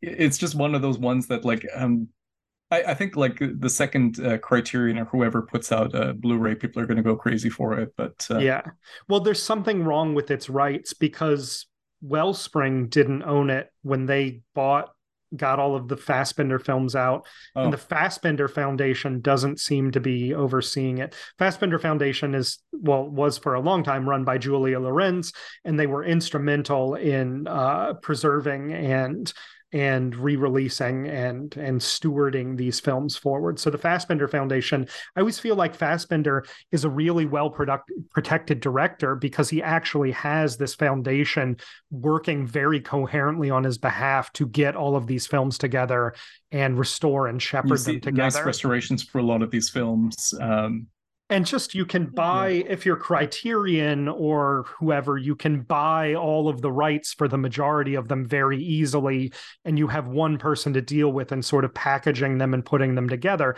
same thing if you're programming a series and want to do repertory work it's very easy and coherent to get Fassbinder together in that way in a way that it's like not for Buñuel you know right. I feel like Buñuel you have all those Mexican towards, films that are yeah. hard to hard to get a hold of and yeah. Again, I, I think when we talked about Buñuel on the podcast a while ago, it's like, well, I'm gonna watch this one on YouTube. Yeah, it's in, in uh, low quality. So yeah, like Buñuel's a little neglected because he doesn't have that stewardship and that Fassbinder's increasing reputation. His I feel like his reputation grows each year is because his work is being properly stewarded. Yeah. I know a lot of the anti-theater so, people really hate Juliane Lorenz, and she certainly said a lot about her relationship to Fassbinder that does not hold up to scrutiny and her being I, I know, such like, an enabler at the time of his death. A lot of people who care about him hold her in mm-hmm. contempt for her role in that. But I find when I met her in person, I found her to be incredibly charming and just a perfect and fierce advocate for Fassbinder. I, so I, that, that was the thing. Like I watched um, one of the, the special features on, I forget if it was on one of these movies or one of the other Fassbinder movies that kind of popped in leading up to this. And like she's so passionate about his films that it's kind of infectious, you know. to, yeah. Uh, use some uh, gross uh, word, but like his her enthusiasm makes you excited about his films, even like Veronika Voss, her talking about like the fades and stuff like that. I'm Yeah. like, oh, like yeah, that, that's really cool. That, that makes me want to go back and rewatch it. So I think it's good to have somebody like that in your corner. Yes, I know and one of and one of also, like- his um really important, consistent collaborators. She's Yeah. there with him to the end, like Peer Raben, and So those are think, uh, basically the two that are like there for the bulk of it. Like she was know? there even before she was his editor. I think she was just like assisting when his films basically didn't require much editing. They were like, yeah, uh, you know, you, you shoot the scenes, you stick them together. There's no, there's hardly any editing required. But she was there and kind of learned. Um, so, uh, like with Fassbinder, I think there's also like a lot of kind of rumor and gossip and stuff like that that still kind of hangs around. That's like, I don't know how much of it's true. I don't know how much of it's. yeah. Uh, I feel like what what sums Fassbinder up is that the photo you always see of him to, to show like what a freaking wild man he was is him in that that crazy leopard print suit. You know what I'm talking about? Yeah, the, I, the I photo. the picture. Yeah. And but that suit is a costume from Kamikaze 1989, which Right. is the film he was making when he died. That's not Yeah. how he dressed. That's a costume from a movie where he's supposed to be dressed like a lunatic. And I feel like that's Fassbinder in a nutshell, where it's like, wow, look how crazy he dresses. That guy was an absolute lunatic. And it's like, well, you're sort of getting caught up in an image. He was definitely a lunatic, but it was in a different way than wears a novelty leopard print suit. You know, Sure. like it's definitely, I feel like that's that's Fassbinder in a nutshell. And I would just, I think people also get intimidated by the sheer volume of his work and where to start and what's Yeah. interesting and all of that. that's true. Also, And I would say, especially because with a lot of interesting filmmakers, the big one is not the one that's going to make you fall in love with them as a filmmaker, you know? And so you don't want to go to Marriage of Maria Braun or something like that. But in this case, I think this trilogy is a really great place to start. Sure. There was a, a biopic about Fassbinder that came out a couple of years ago, and I never saw it because I, I sort of felt like when I watched the trailer that there's something really kind of like unpleasant about taking a really interesting artist and doing like a really generic kind of Yeah. biopic about them. It, it happens a lot, I feel like. I only Um, want to watch a Fassbinder biopic if, if it's like a superstar, the Karen Carpenter type story, where he's played by a bratwurst that's been injected with water and cut open. just just pure bloat. just Um, just like human bloat and gristle screaming at actresses and then sleeping with their boyfriends. I, I would uh, I would watch a Todd Haynes film about Rainer Werner Fassbinder. I think I would watch That's- a Todd Haynes film about Fassbinder in 1998. I don't know Yeah, if I- I- in 2003, that- that's a good point. I- 23, I'd watch a Todd Haynes film about him. but even like even some of his like like one of my favorite things that Todd Haynes has done in recent years was his Mildred Pierce miniseries. Oh, I it's think, so like, fucking good. I'm being it's so really unfair. Mildred Like, Pierce and Carol are very you know, and, and like Mildred Pierce, you can see like he is kind of like harkening back to Berlin Alexanderplatz and Maria Braun, and you can see I think a lot of Fassbinder in that movie, in that show movie miniseries, I guess. yeah. I feel like I would be into, I'd be really into, is it called I'm Not There, his Bob Dylan movie? yeah. I think I would be into Or I'm still here, or um, I'm, I don't know. I, I get that mixed up with a with a Generic title about a musician I could not give one half of one fuck about. And so, but I think if he did that kind of approach to a Fassbinder thing, I'd actually be into it as opposed to like, oh, don't make me watch a movie about Bob Dylan just because I like you, Todd Haynes. Sure. which was the whole time I was just like, oh my God, it's still about Bob Dylan. This whole thing's going to be about Bob Dylan. like Todd Haynes, something he said when he he made uh, Velvet Underground that I thought was really interesting. He's like the the thinly veiled biopic is uh, like a lost art form, and that a thinly veiled biopic can be way more interesting than like an authentic biopic because you know you can you can shoot the rumor, you can shoot the yeah. the, the you know like maybe it didn't actually happen that way, but it, this is what it felt like, or you know that's yeah. it's the way it felt and the, the way that it was significant to me, not the way that it was like sort of biographically correct.